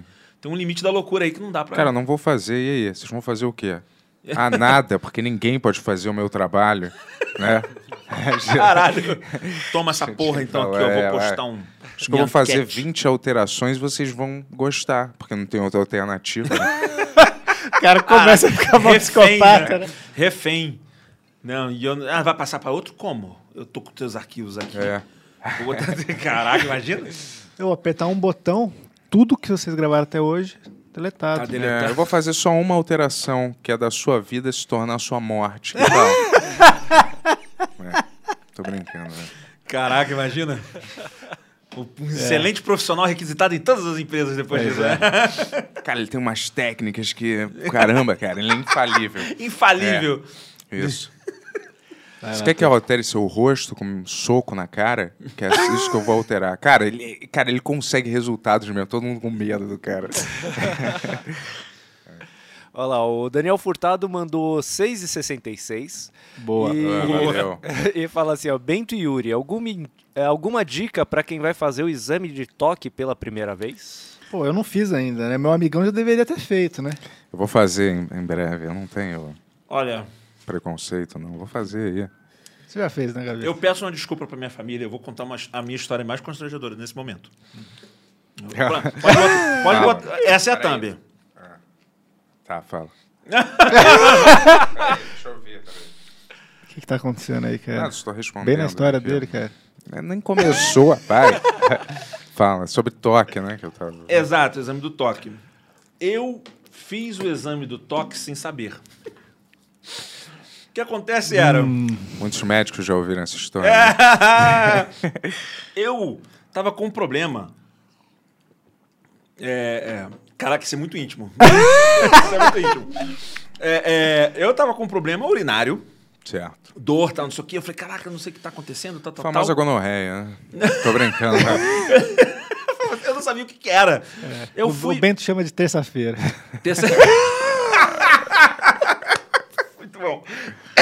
E aí, eu, porra, não sei o que, fui no médico. Aí eu fui no neurologista, que é o cara mais especializado. Novo, tá? Eu tinha 19 anos, sei lá, alguma coisa assim. 19 anos? É, por aí, de 20 anos, alguma coisa dessa. E aí eu fui, eu fui no médico, o cara não sei o que lá, começou a fazer... Eu levei já um exame de sangue, ele começou a me perguntar, cara... Você já fez aquilo? Fez não sei o quê? E aí, deixa eu ver o pinto. Aí sempre falando nela, deixa eu ver o pinto. Aí tu mostra. Aí mostrou lá e viu, não sei o quê. Cara, não sei nada. Arregaça o moleque. Arregaça o moleque. Assim. O meu é, deixa eu ver o pau. Deixa eu ver o pau. Ele tem que falar rápido, né? Pra não, deixa eu ver o pau. É. Mas aí, eu lembro que eu, com 19, 20 anos, não acostumado com a internet, assim, eu não sabia do termo... o exame de toque, eu não sabia disso, eu não sabia o que era isso, eu não sabia o que era. Era uma figura ingênua. Sim, não tinha internet forte também. Exato, né? Não tinha. E aí o cara analisou, cara, ele virou pra mim e falou assim, vamos ter que fazer o toque então pra analisar. E eu, tá. Toca aí. Toca aí, sabe? Eu não fazia ideia do que o cara tava falando, eu, tá, o toque, vamos lá pra mesa. Eu falei, tá, caraca, será que ele vai pegar aqui no coisa, não sei o quê? Eu não sabia o que estava acontecendo. Até um momento... Então, assim, eu fui na mesa, tirei a calça, fui na coisa assim, parei, o cara pegou ali um pote, né, de lubrificante, botou a mão ali assim, não sei o que lá, papapá, e ele vai conversando, né? Contigo pra você não... E o Flamengo, hein? É, e o Flamengo, pô, bota torce pro Flamengo, não, bota Botafogo. Torce Botafogo, torce, não sei o quê. E foi assim, o cara... Ele pra mim assim, pô, mas torce Botafogo? Eu falei, eu torço Botafogo, eu acho que... Foi tipo... Cara... Gelado. Pô, é, imagina. Eu não sei... Eu, sabe, assim, pra mim o cara ia... Eu não esperava. Sim. Tipo... E o cara, tá tudo bem, tá tudo bem. Ah, sabe assim, eu... É. Na hora, a cabeça assim... Ah, isso é que é o exame do toque. Puxa. Acho que devia rebatizar pra exame de enfiar, né? Exato. Exato. Agora que eu virei um mastro, eu entendi, né? Que eu virei uma bandeira no mastro, eu entendi. E aí foi dessa forma, assim. O cara vai falando daquele jeito pra coisa e eu só me senti... Saquei. Mas já adiantou, né? Um processo aí, pelo menos. Ele falou, não, tava tudo bem, tava não sei o quê. E descobriu, era um motivo altamente idiota lá, mas eu basicamente fui... É com 40 anos que tem que fazer? Acho que é com 40 anos. É, com 40.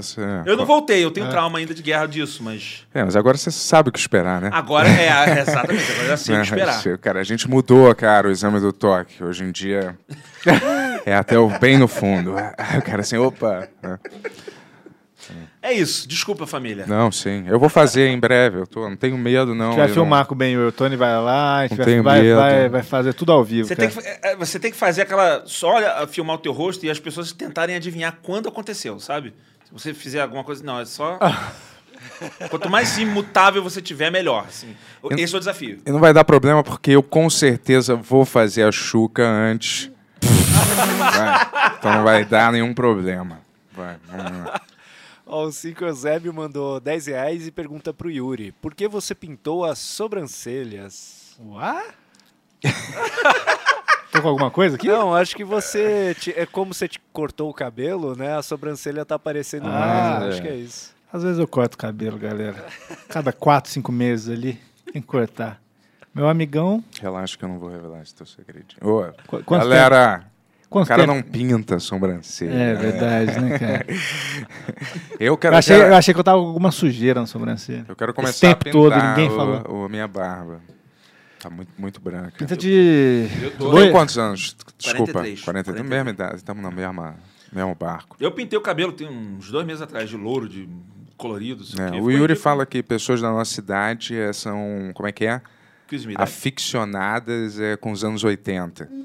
Elas são prisioneiras desse período dos anos 80. Porque, assim, tem uma diferença pequena entre eu e o Ben, que eu tenho 36 e ele tem 41. Mas eu falo que quando a gente era moleque, isso fazia muita diferença. Você acha? Eu acho que é verdade. Eu vi até um episódio do Family Guy, que é aquele que toda a família implora para aquele Peter, né? Largar a obsessão doente que ele tem pelos anos 80 e filmes e referências eternamente os anos 80, entendeu? Mas sabe, eu me sinto uma exceção. Eu gosto muito dos anos 80, mas eu sou aficionado pelos anos 90. É? As bandas que eu gosto, filmes, as paradas que eu realmente gosto são dos anos 90. E ninguém é muito fã dos anos 90. É. E eu tava assim, quando veio os anos 80, é sempre, sei lá, 20 anos depois, começou o boom dos anos 80. Antes tinha o boom dos anos 70. Eu falei, caraca, a cada 20 anos de distância vai ter o boom das décadas. Vai chegar o boom dos anos 90. Vai chegar, minha hora vai chegar. E aí passou ninguém. Não, os anos 90 é bosta. Voltaram pro 80 de novo, né? Não, as pessoas já estão exaltando agora os anos 2000. Agora tem a moda dos anos 2000 e eu vi que eu fiquei... Mas os 80 não para, né? Os Stranger Things, a galera volta pros anos 80, fica voltando pros anos 80. Eu gosto de música, né? Pantera, Metallica e dessa época, Pearl Jam, sei lá. Na verdade, eu acho que dá para juntar os 80 com os 90 um pouco. Eu conto os 80 pela meados dos 80, 85 até 95, 6. Entendeu? Não conto de 80 cravado até 90, entendeu? 90 ainda de algum jeito faz... Tem um pouco dos 80. E aí 2000 já começa a entrar numa fase realmente... diferente, eu acho. Eu sou de 79. Eu lembro... 80 foi quando eu comecei a criar consciência. Então eu lembro flashes de 83, 84. Eu lembro de flashes da Olimpíada de 84. Deu pequenininho vendo na televisão, assim, mas... Mas só com 5 anos que eu acho que eu comecei. Pra mim mas eu prefiro os anos 90 porque eu vivi minha adolescência nos anos 90. Então eu curti bem mais. Então pra mim eu lembro que as coisas começaram a fazer mais sentido em 95, mais ou menos. Uhum. Que é quando eu tinha 10 anos. Então é diferente. Eu não peguei os anos 80, então eu era muito criança, assim. As bandas que eu gosto lançando álbum em 95. Bons filmes de 95 South também. South Park, tudo é 95, cara. Tô falando, eu gosto dos anos 90, cara. Sim. Mas aí todo mundo que cresceu dirigindo nos anos 80, fez filmes, agora eles estão dirigindo esses remakes e essas... Do que você tá falando? Resgatando, Caça-Fantasma, essas culturas dos anos 80, aí, entendeu? E aí cada vez eles tentam resgatar outras mais antigas, tipo Vitrola, umas besteiras, assim, que eu nem entendo, cara. Vitrola, fita cassete, né? Tudo bem, né? Caraca, eu nunca entrei nessa onda de LP, né? Não, eu gosto, o LP. Eu sei, mas eu... Mas assim, pra ser bem sincero, de uns tempos pra cá começou... Desde que eu comecei a me mudar de apartamento, eu comecei a me encher o saco um pouco, sabia, cara? Eu não tenho saco nenhum. Você não quer o som da nostalgia? Não. Me dá CD. Tem MP3 melhor? Eu quero o melhor som possível, da forma mais fácil possível. Eu não quero barulhinho de agudo. Não quero, não. Não quero. Eu coloco vinil, eu escuto ainda assim, mas, porra, eu no maior... parte do tempo não... E eu não compro mais muito vinil novo faz muito tempo. Eu gostava da fita cassete, girar na caneta, tá ligado? Eu gostava e eu tinha coletâneas. Eu adorava fazer coletânea em fita cassete. Tinha as músicas lá, juntava tudo. Tudo fazia rádio, artezinha. Tudo rádio também. Com algum pedaço de algum... Sim. Jovem Pan... Esta é o Jovem Pan... Pode crer. Saco, né? Dava uma raiva, chegava no final da música, aqueles filha da puta começavam a falar. Blá, blá, blá, blá, blá, blá. Filha da puta, acabou a minha música ainda, cara. Pô. E a seguir, não sei o que. Compre o adesivo, passa no posto, não sei o que lá. Pra... Quem que quer isso, cara? Dá um tempo, cara. Mas eu gostava. Pior que eu tenho um sonho de gravar um vinil, só que hoje em dia tá tão caro, velho, pra ensaiar vinil, tá 13 mil reais, cara, 500 cópias. Pesquisei recentemente. Spotify, então, o Spotify é mais fácil, né, você grava lá, beleza, digital, vai lá, faz... lança rapidão. É que é bonito, né? Você tem uma arte zona ali, um negócio. É bom por ser uma excelente plataforma pra arte. Ele é grandão, então, não sei o quê. É maneiro de escutar também, mas é muito inconveniente mesmo, né? Porque você tem que ficar virando ali. Eu não sei, eu não... Na Apple eles lançam com áudio espacial. Caraca, esse foi o nosso patrocinador, a Apple. Compra agora com áudio espacial. Você vai ouvir, vai se sentir no espaço. Os melhores patrocinadores do Ben-Hur. Eles preenchem mais o ambiente. Você já botou no YouTube naqueles áudios 8D ou alguma coisa assim? Sim. Porra, aquilo ali é... bizarro, né? Que você... parece que é um negócio... parece que a parada tá... Porra, o que é isso? Tem que ouvir, cara. Tu não ouviu ainda? Vou escutar. O Tony já ouviu. Não, deve ser maneiro mesmo. É maneiro. Vai lá. O Darlan Carly... Cigarro, tá? Só vou dar um trago no cigarro. Essa vez você pediu, as outras você só foi. Eu só tô... Aqui na comida. Darlan Carly mandou 5 e fala assim, ó... Aceita o cabelo branco, Bento. Comecei a ter com 15, tô lindão hoje com 36, olha aí. E ele perdeu, né? Porque foi embora. Pois é. Mas eu estou aceitando o meu cabelo branco, porque existem coisas que as pessoas não aceitam. Uhum. Eu sempre raspei o cabelo, eu gosto de raspar o cabelo, e as pessoas acham que eu sou calvo. Uhum. Eu não sou calvo, eu só raspo o cabelo. Uhum. E aí, mas tá aqui, eu tô deixando crescer agora, pelo menos em cima, não aqui do lado, mas tá começando, não sei se a câmera vai pegar, mas eu tô começando a deixar... A nossa câmera talvez não. Mas eu tô deixando... Não, na verdade, a nossa câmera deixa mais cabeludo, né? Porque dá aquela embaçada boa, então onde se tem falha, ela cobre. Entendi. Esse lance do cabelo são as 3 coisas que eu nunca vou conseguir convencer as pessoas que me assistem. Eu nunca vou conseguir convencer as pessoas que eu não sou calvo, que elas já se convenceram disso. Eu nunca vou convencer as pessoas que eu sei tocar guitarra, porque elas acham que é tudo truque de edição. Eu nunca vou conseguir convencer as pessoas que eu vou chegar no 1 milhão de inscritos. Que já virou uma piada agora, que eu nunca vou chegar no 1 milhão. Mas tá pertinho, hein? Tá pertinho, tá? 950 mil quase, assim. Mas a piada é falar que o Gaveta não tem 1 milhão, sabe? Assim, entendi. O Palmeiras não tem 1 mundial, sabe? O Gaveta não tem 1 milhão. É tipo, eu vou bater 1 milhão e vou continuar a piada de que eu não tenho 1 milhão. Mas tu tem queda de cabelo? Não? Não, né? Mas só que eu raspo o cabelo. Eu sinto que você tem um cabelo forte, na verdade. Olhando assim, parece um cabelo forte. Não, meu cabelo cresce, só que... Eu passo máquina. E aí, de tantas pessoas me verem de máquina, elas acham que eu sou calvo. E eu não sou. É igual o Helder, né? Do Melhores do Mundo.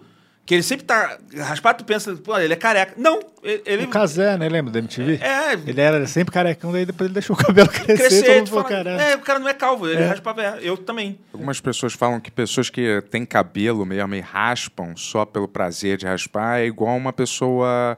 que Sante. Anda usar uma cadeira de roda só pelo prazer de usar uma cadeira de roda, entendeu? Tá vendo só o que você tá fazendo? Exato, cara? É porque eu gosto do visual. Minha esposa falou um dia que gostava do Vin Diesel. Aí ela falou assim, você me lembra alguma coisa dele? Eu falei, tão feio quanto, é churriado. Para. Aí eu, pronto, aí que eu realmente comecei a raspar o cabelo. Mas essa discussão aqui começou porque eu tava falando para você assumir o cabelo branco. Não era isso que falou? Isso, isso aí.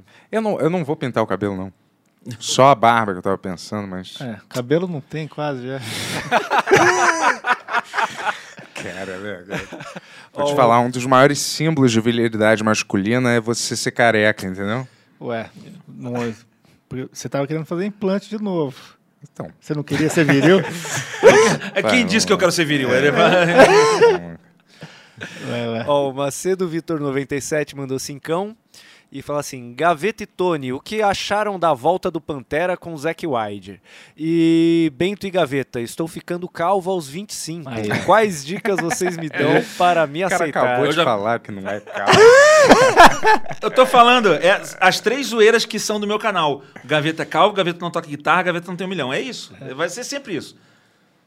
É, então a dica que eu dou não, isso, cara. Deixa o teu cabelo cair mesmo, desgraçado. A volta do Pantera. Do Pantera é demais, né, cara? Peraí. Para isso daí. Eu não sei.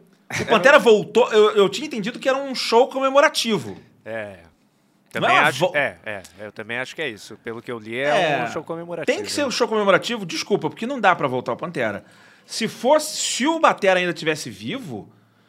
Aí dava, quer dizer, dava entre aspas, porque eu acho o guitarrista que morreu, que foi assassinado, ele era, pra mim, insubstituível. O Zack Wilde é o que chama mais próximo dele. Mas, assim, se for pra uma comemoração, acho legal. Mas o Phil Anselmo não tem mais voz. O Phil Anselmo, ele não sabia cantar, e fumou, drogou, fez tudo. Agora, ele tá falando desse jeito assim. Ele parece um personagem de desenho animado. Falou umas merda de White Power também. Falou, a gente viu que o cara é um escroto. O que ele falou? O Phil Anselmo era gay, né? White Power! Ele fica... Ele achou que era legal no show. Acaba o show... White Power! E a galera... Igual aquele... até que alguém falou assim... Ei, acho que esse cara é um idiota. E aí se tocaram na idiotice que esse cara tava fazendo. E ele sempre falou... Esse cara sempre falou merda. Eu vi que 17 de junho também é o dia do orgulho hétero, galera. 17 de julho... Tem uma galera que...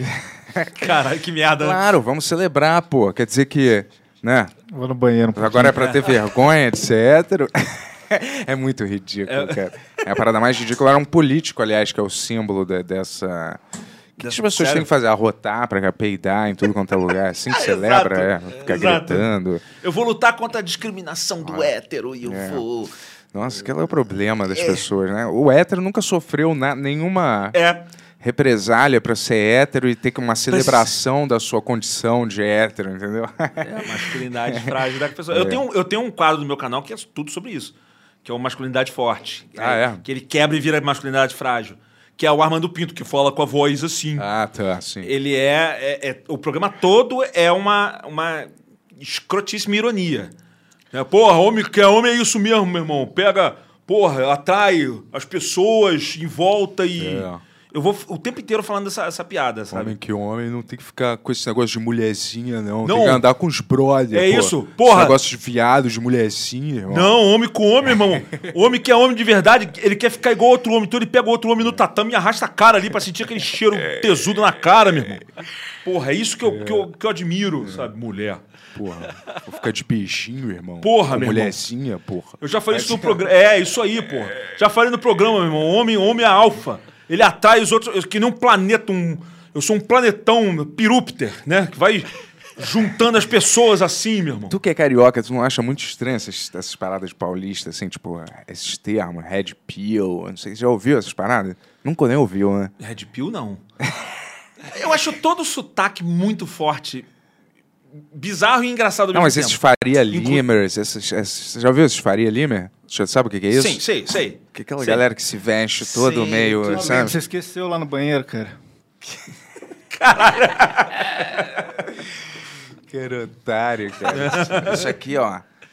Nada, aliás. É foda, cara. O cara deixa sempre no banheiro essa porra. Eu tive que trazer hoje. Vai lá. Mas que a gente tá falando mesmo, já esqueci. Do Faria Lima. É, eu fico com a impressão que essa galera ia morrer rapidinho no Rio de Janeiro, assim. Eles não iam sobreviver lá, cara. Não sei. Imagina esse cara andando em Jacarepaguá, Belfort. Esse cara...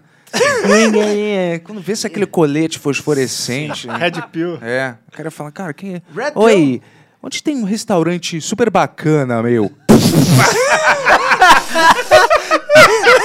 Aqui no Rio eu não tô achando nada, meu. Vocês são loucos.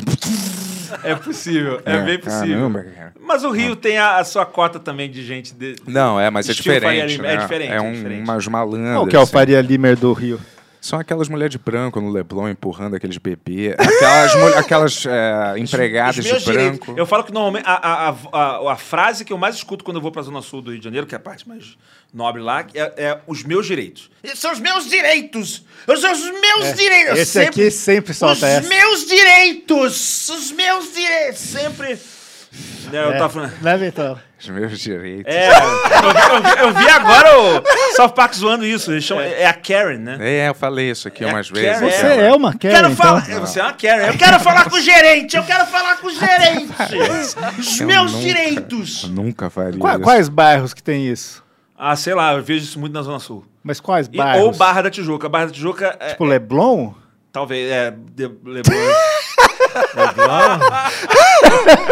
Não tenho, não faço isso. Acho horrível isso, cara. Então, a Barra da Tijuca é trash, mas de uma outra forma. Tem. Sim. É. A galera mais. Deixa eu ver o Pix. Enfim. Tá. Ô, galera, só vou pegar um negócio. Eu tô vou despertar o ódio de muitos cariocas aqui, então é melhor não. Vai lá, Tony. Ó, o Montanário do Bronx Undead mandou 5 e fala assim: Gaveto, o que você considera mais difícil no processo de edição ou motion graphics? Nossa. Mas é muito... É muito abrangente. Eu vou falar a minha dificuldade. Não é que eu tô falando que essa é a parte mais difícil. A minha dificuldade maior hoje é fazer o processo inicial, que é separar, fazer a decupagem, o primeiro corte ali, tirar, fazer o sync sabe, você tem 1 hora de material bruto para reduzir, para depois fazer o ritmo. Porque, assim, eu, ao longo dos anos, me treinei a criar besteira em cima do material dos outros. Né? Inclusive, tem muito cliente que me conta, cara, Gaveta, eu quero que você me zoe. Eu tô te contratando para você me zoar. Você vai fazer uma zoeira no meu vídeo, alguma coisa assim. Então, e às vezes eu recebo um vídeo que não é bom. É só uma pessoa falando, nossa, tá sem graça. Eu tenho que tirar a piada de onde não existe, sabe? Pra deixar o vídeo divertido, alguma coisa assim. Então eu me acostumei a ver possibilidade em tudo. Então eu vejo uma cena, o cara tá assim, mas o cara não tá fazendo nada nessa cena, ele só pegou uma latinha. Eu falei, tá, mas eu consigo fazer uma piada com isso. Isso é maneiro. É maneiro, só que assim, se eu for pegar se tu me dá um vídeo de 1 hora, ferrou. Sim. Que eu fico, Gaveta, mas tu corta. Eu falei, mas dá pra fazer piada com isso. Então... É um sofrimento para mim cortar o início. Então eu prefiro passar para alguém da Gaveta Filmes e falar assim, corta. Já me entrega com 20 minutos, com 15 minutos, para eu continuar daí. Porque é muito difícil para mim o processo inicial, muito difícil. Essa é a minha dificuldade. Aí, para cada um tem outro. Tem gente que tem muita dificuldade no ritmo, tem muita gente que tem dificuldade de botar música. Eu adoro botar música. Acho que porque eu venho da música, eu comecei a editar... música, né? Era o som da banda, então eu fazia gravação em multipistas. Então, música pra mim é muito legal, muito natural. Eu me amarro. Então, mas tem gente que tem dificuldade. Então, não sei. A minha é essa. Eu acho engraçado porque, na verdade, pra mim é o contrário. Assim, tipo, eu gosto de limpar o material, mas eu tenho dificuldade. Dificuldade não. Eu tenho preguiça da porque já falaram para mim, a punhetação de efeitos visuais, assim, de ficar trabalhando aquele 1 segundinho, você levar horas e horas e horas. Cara. Para mim já é mais complicado isso, porque eu quero já andar, eu quero fazer aquela história ser contada já, saca, de alguma forma. Essa é uma das partes que eu mais gosto, sabia? A punhetação mesmo, de ficar ali no feitinho. Cara, não deixa eu fazer uma... Não, agora isso aqui... Seja no feitinho, ou então de criar algum contexto, alguma piada. Ou ver o vídeo inteiro, cara, o ritmo não tá bom, aonde não tá bom? Essa parte aqui tá arrastada, vamos mudar pra cá, muda, faz não sei o quê. Eu adoro ficar nessa parte mesmo. Tanto que lá na Gaveta Filmes eu sou o finalizador. Eu não posso começar um projeto, eu tenho que terminar um projeto. Se botar eu pra começar um projeto, ele não vai sair. E vai demorar 2 semanas e ele vai estar no meio ainda. Eu vou estar, não, calma, gente, eu tô só. Aí alguém, tá, Gaveta, passa pra alguém pra cortar e deixa o Gaveta finalizar. Pronto, aí sai. Pode crer. Não que não vai demorar também pra finalizar, mas é diferente. O que você foi pegar lá fora, cara? É, pra mim... Ele foi cagar. Foi. Esqueceu o seu negócio aqui, cara. É, esqueceu, deixou cheiroso. Eu só fui trancar a porta lá, vai. Ó, a Jéssica mandou mensagem aqui, ó. A Jéssica falou assim, ó. Avisa o Bento que ele não sobrevive no Capão também. No bairro dele é fácil. Que Capão? Capão Redondo. Ah, Capão Redondo? É a zona sul aqui de São Paulo. Vou te dizer, mas se tivesse uma briga... Imagina você chegar no Capão e falar, são os meus direitos. Não, mas rapidinho. Se tivesse uma briga... Se tivesse uma briga entre os criminosos do Rio e os criminosos de São Paulo. Meu dinheiro todo tá no Rio, cara. Meu dinheiro inteiro eu aposto lá, já, cara. Entendeu? Porra, óbvio, cara. Eu não sei aqui direito como é que é, mas... Em alguma coisa... é muito sinistro. O problema é que você ia apostar e se quem tá controlando a aposta fosse do Rio, você ainda ter o dinheiro roubado. Também. Em alguma coisa o Rio de Janeiro tinha que ser melhor, né? Eu, carioca, falando mal do Rio aqui, loucamente. Tá? Não. Nós temos coisas boas. Eu sou carioca mesmo, pô. Aqui, ó, eu vou te dizer. São Paulo, às vezes, dá a impressão que é um bando de mondorongão morando numa cidade super avançada, entendeu? Mas todo mundo... Poxa, meu, isso é da hora, meu. Fala assim, cara, esse cara tem um emprego mesmo. Mas tudo bem, vai. Mas beleza, sem problema. O engraçado é que ele provavelmente tem. Sabe quem não tem? Mas o carioca. Tipo, poxa, mas sim, mas já tive, né? Mas aí o cara tá sempre, tipo, meu. É sempre uma galera que você acha que é, tipo... Tá sempre num escritório, assim, entendeu? Fazendo humor de escritório que não vê um sol nunca, entendeu? Que sempre tem aquelas falas de tipo... Meu, você tá invadindo o meu espaço, meu. Tipo, porra, caramba, cara. Tá bom, vai. O Tony falou isso pra mim quando eu mandei mensagem pra ele meia-noite. Meu, você tá invadindo o meu espaço. Você não tem esse sotaque, né, Tony? Você é um dos poucos... Aqui a Zona Norte é diferente. É diferente. E até o sotaque do Bento também, ele é o carioca mais europeu que existe, né? A gente não tem sotaque muito... Não, você também não tem muito arrastado. Comparando com o Alexandre Frota ou o Falcão. A minha alma tá armada. E a massa. Não é... Eu não tenho isso. Tem uns caras que exageram um pouco, né? Tipo, 2012. Não tem R em 2012, cara. Cara, hoje eu tava vindo pra cá. Lá no Rio ainda, no Uber.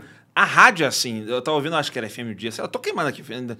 E tem um apresentador que é assim... Fala, galera, as paradas, vamos hoje, vai fazer super maneiro. Nossa, velho. Assim, eu que sou carioca, eu fico incomodado. Eu fico, cara, é muito forte. Todo sotaque é muito forte, fica muito estranho. Sabe? Parece que o cara tá atuando como um surfista, assim, exagerado, entendeu?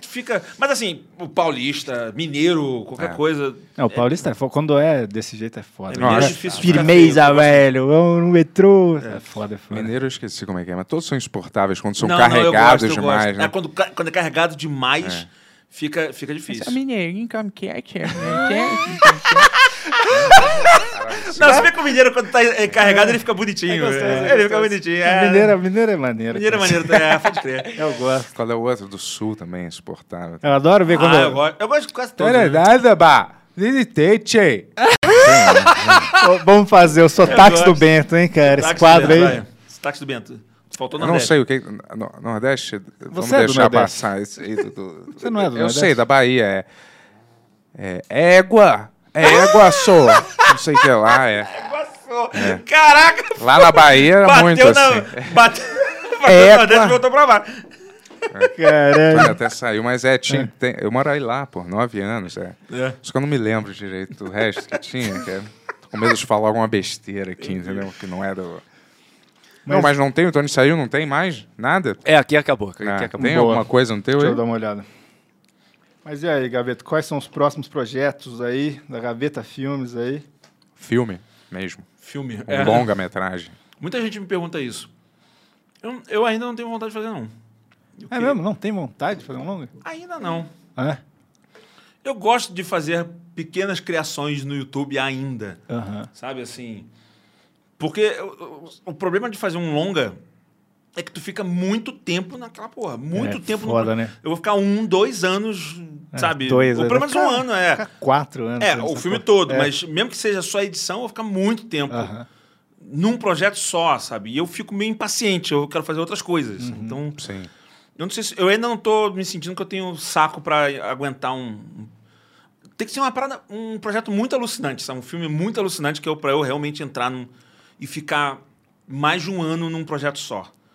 No geral, eu ainda quero fazer... Eu, na verdade, eu tenho um plano agora que é ganhar dinheiro. Boa! Tá? Seria um bom plano.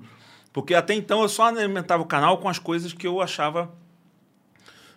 que são legais, sabe? Não, tem que ser o máximo, tem que tentar ser criativo, tem que tentar fazer piada, Capitão Foda-se, não sei o que lá, fazer as minhas doideiras.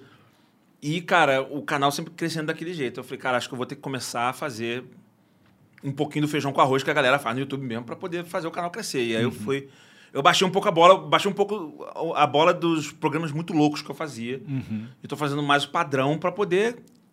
E eu tô gostando também de fazer, então tá legal, mas...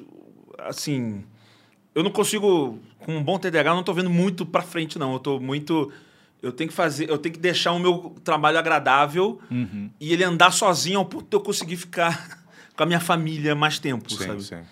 E... É um grande projeto, cara. É, esse é meu projeto é simples assim, e ficar milionário de repente, talvez.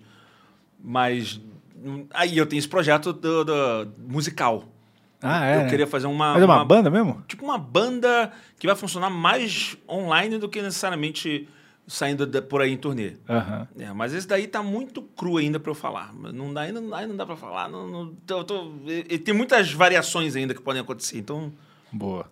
Eu não posso falar disso ainda. É melhor não falar mesmo, não, cara. Trabalha em silêncio e depois impressione todos com seu sucesso.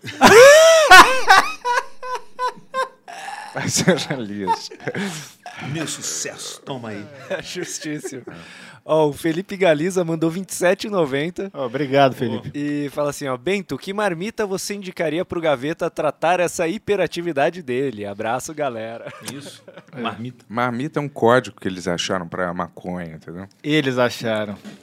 Não foi você que inventou. Entendi. Eu não sei, uma estranha, assim, um tipo, eu não sei. Eu não sou conhecedor. Como... indicar. A gente primeiro, né, tem que legalizar aqui, né? Tem que legalizar. Não, mas o Gaveta falou, antes de começar aqui, ele falou, cara, maconha, ele tá fora, o lance dele é cocaína, sempre foi. Mas pediu pra deixar em off, e eu esqueci. Pô, cara, agora eu vou ter que falar pra todo mundo aí. Eu não sei sugerir, cara, isso, cara. Pô, você não sabe? Não sei. Quem que vai saber? Eu não sei sugerir, cara. Sacou? Isso é... Muito incentivo aqui, chega, cara. Eu não sei sugerir, sério. Depois em off talvez eu sugira alguma coisa. Caralho. Mas porra. Eu não sou entendido do assunto. Não sei sobre isso. Então, tudo bem, melhor assim. O que você recomendar, eu vou falar, não deve ser bom. Tá Quer bom. Dar mais algum conselho antes da gente encerrar? Não tem nada pra dizer.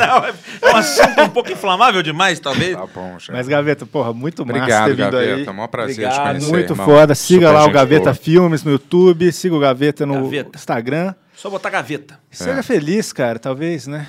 Isso. E segue a gente aqui também, cara. Dá o seu apoio. Não segue a gente aqui, cara. Se você é novo, não segue. A gente tá bom o tamanho que tá já. Chega. Então é isso, pessoal. A gente se vê aí em breve, viu? E vamos pra casa porque terminou, não é mesmo? Boa noite, pessoal. Deixa o like. Deixa o like. Deixa o like.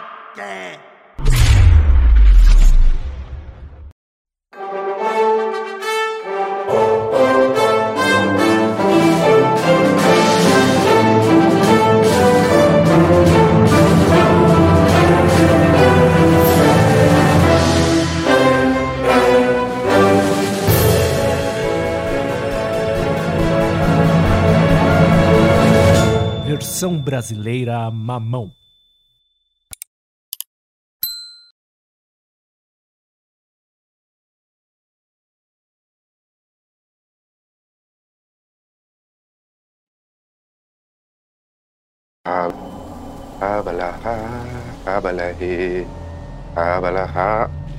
Opa!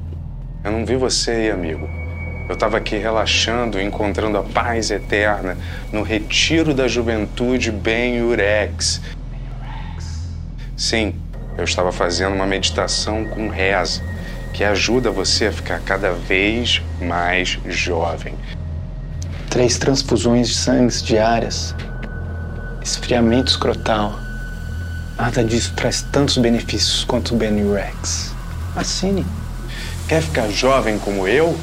Sim, vem aqui e um dia você pode estar fazendo essa oração aqui nesse retiro pacífico Benhurex.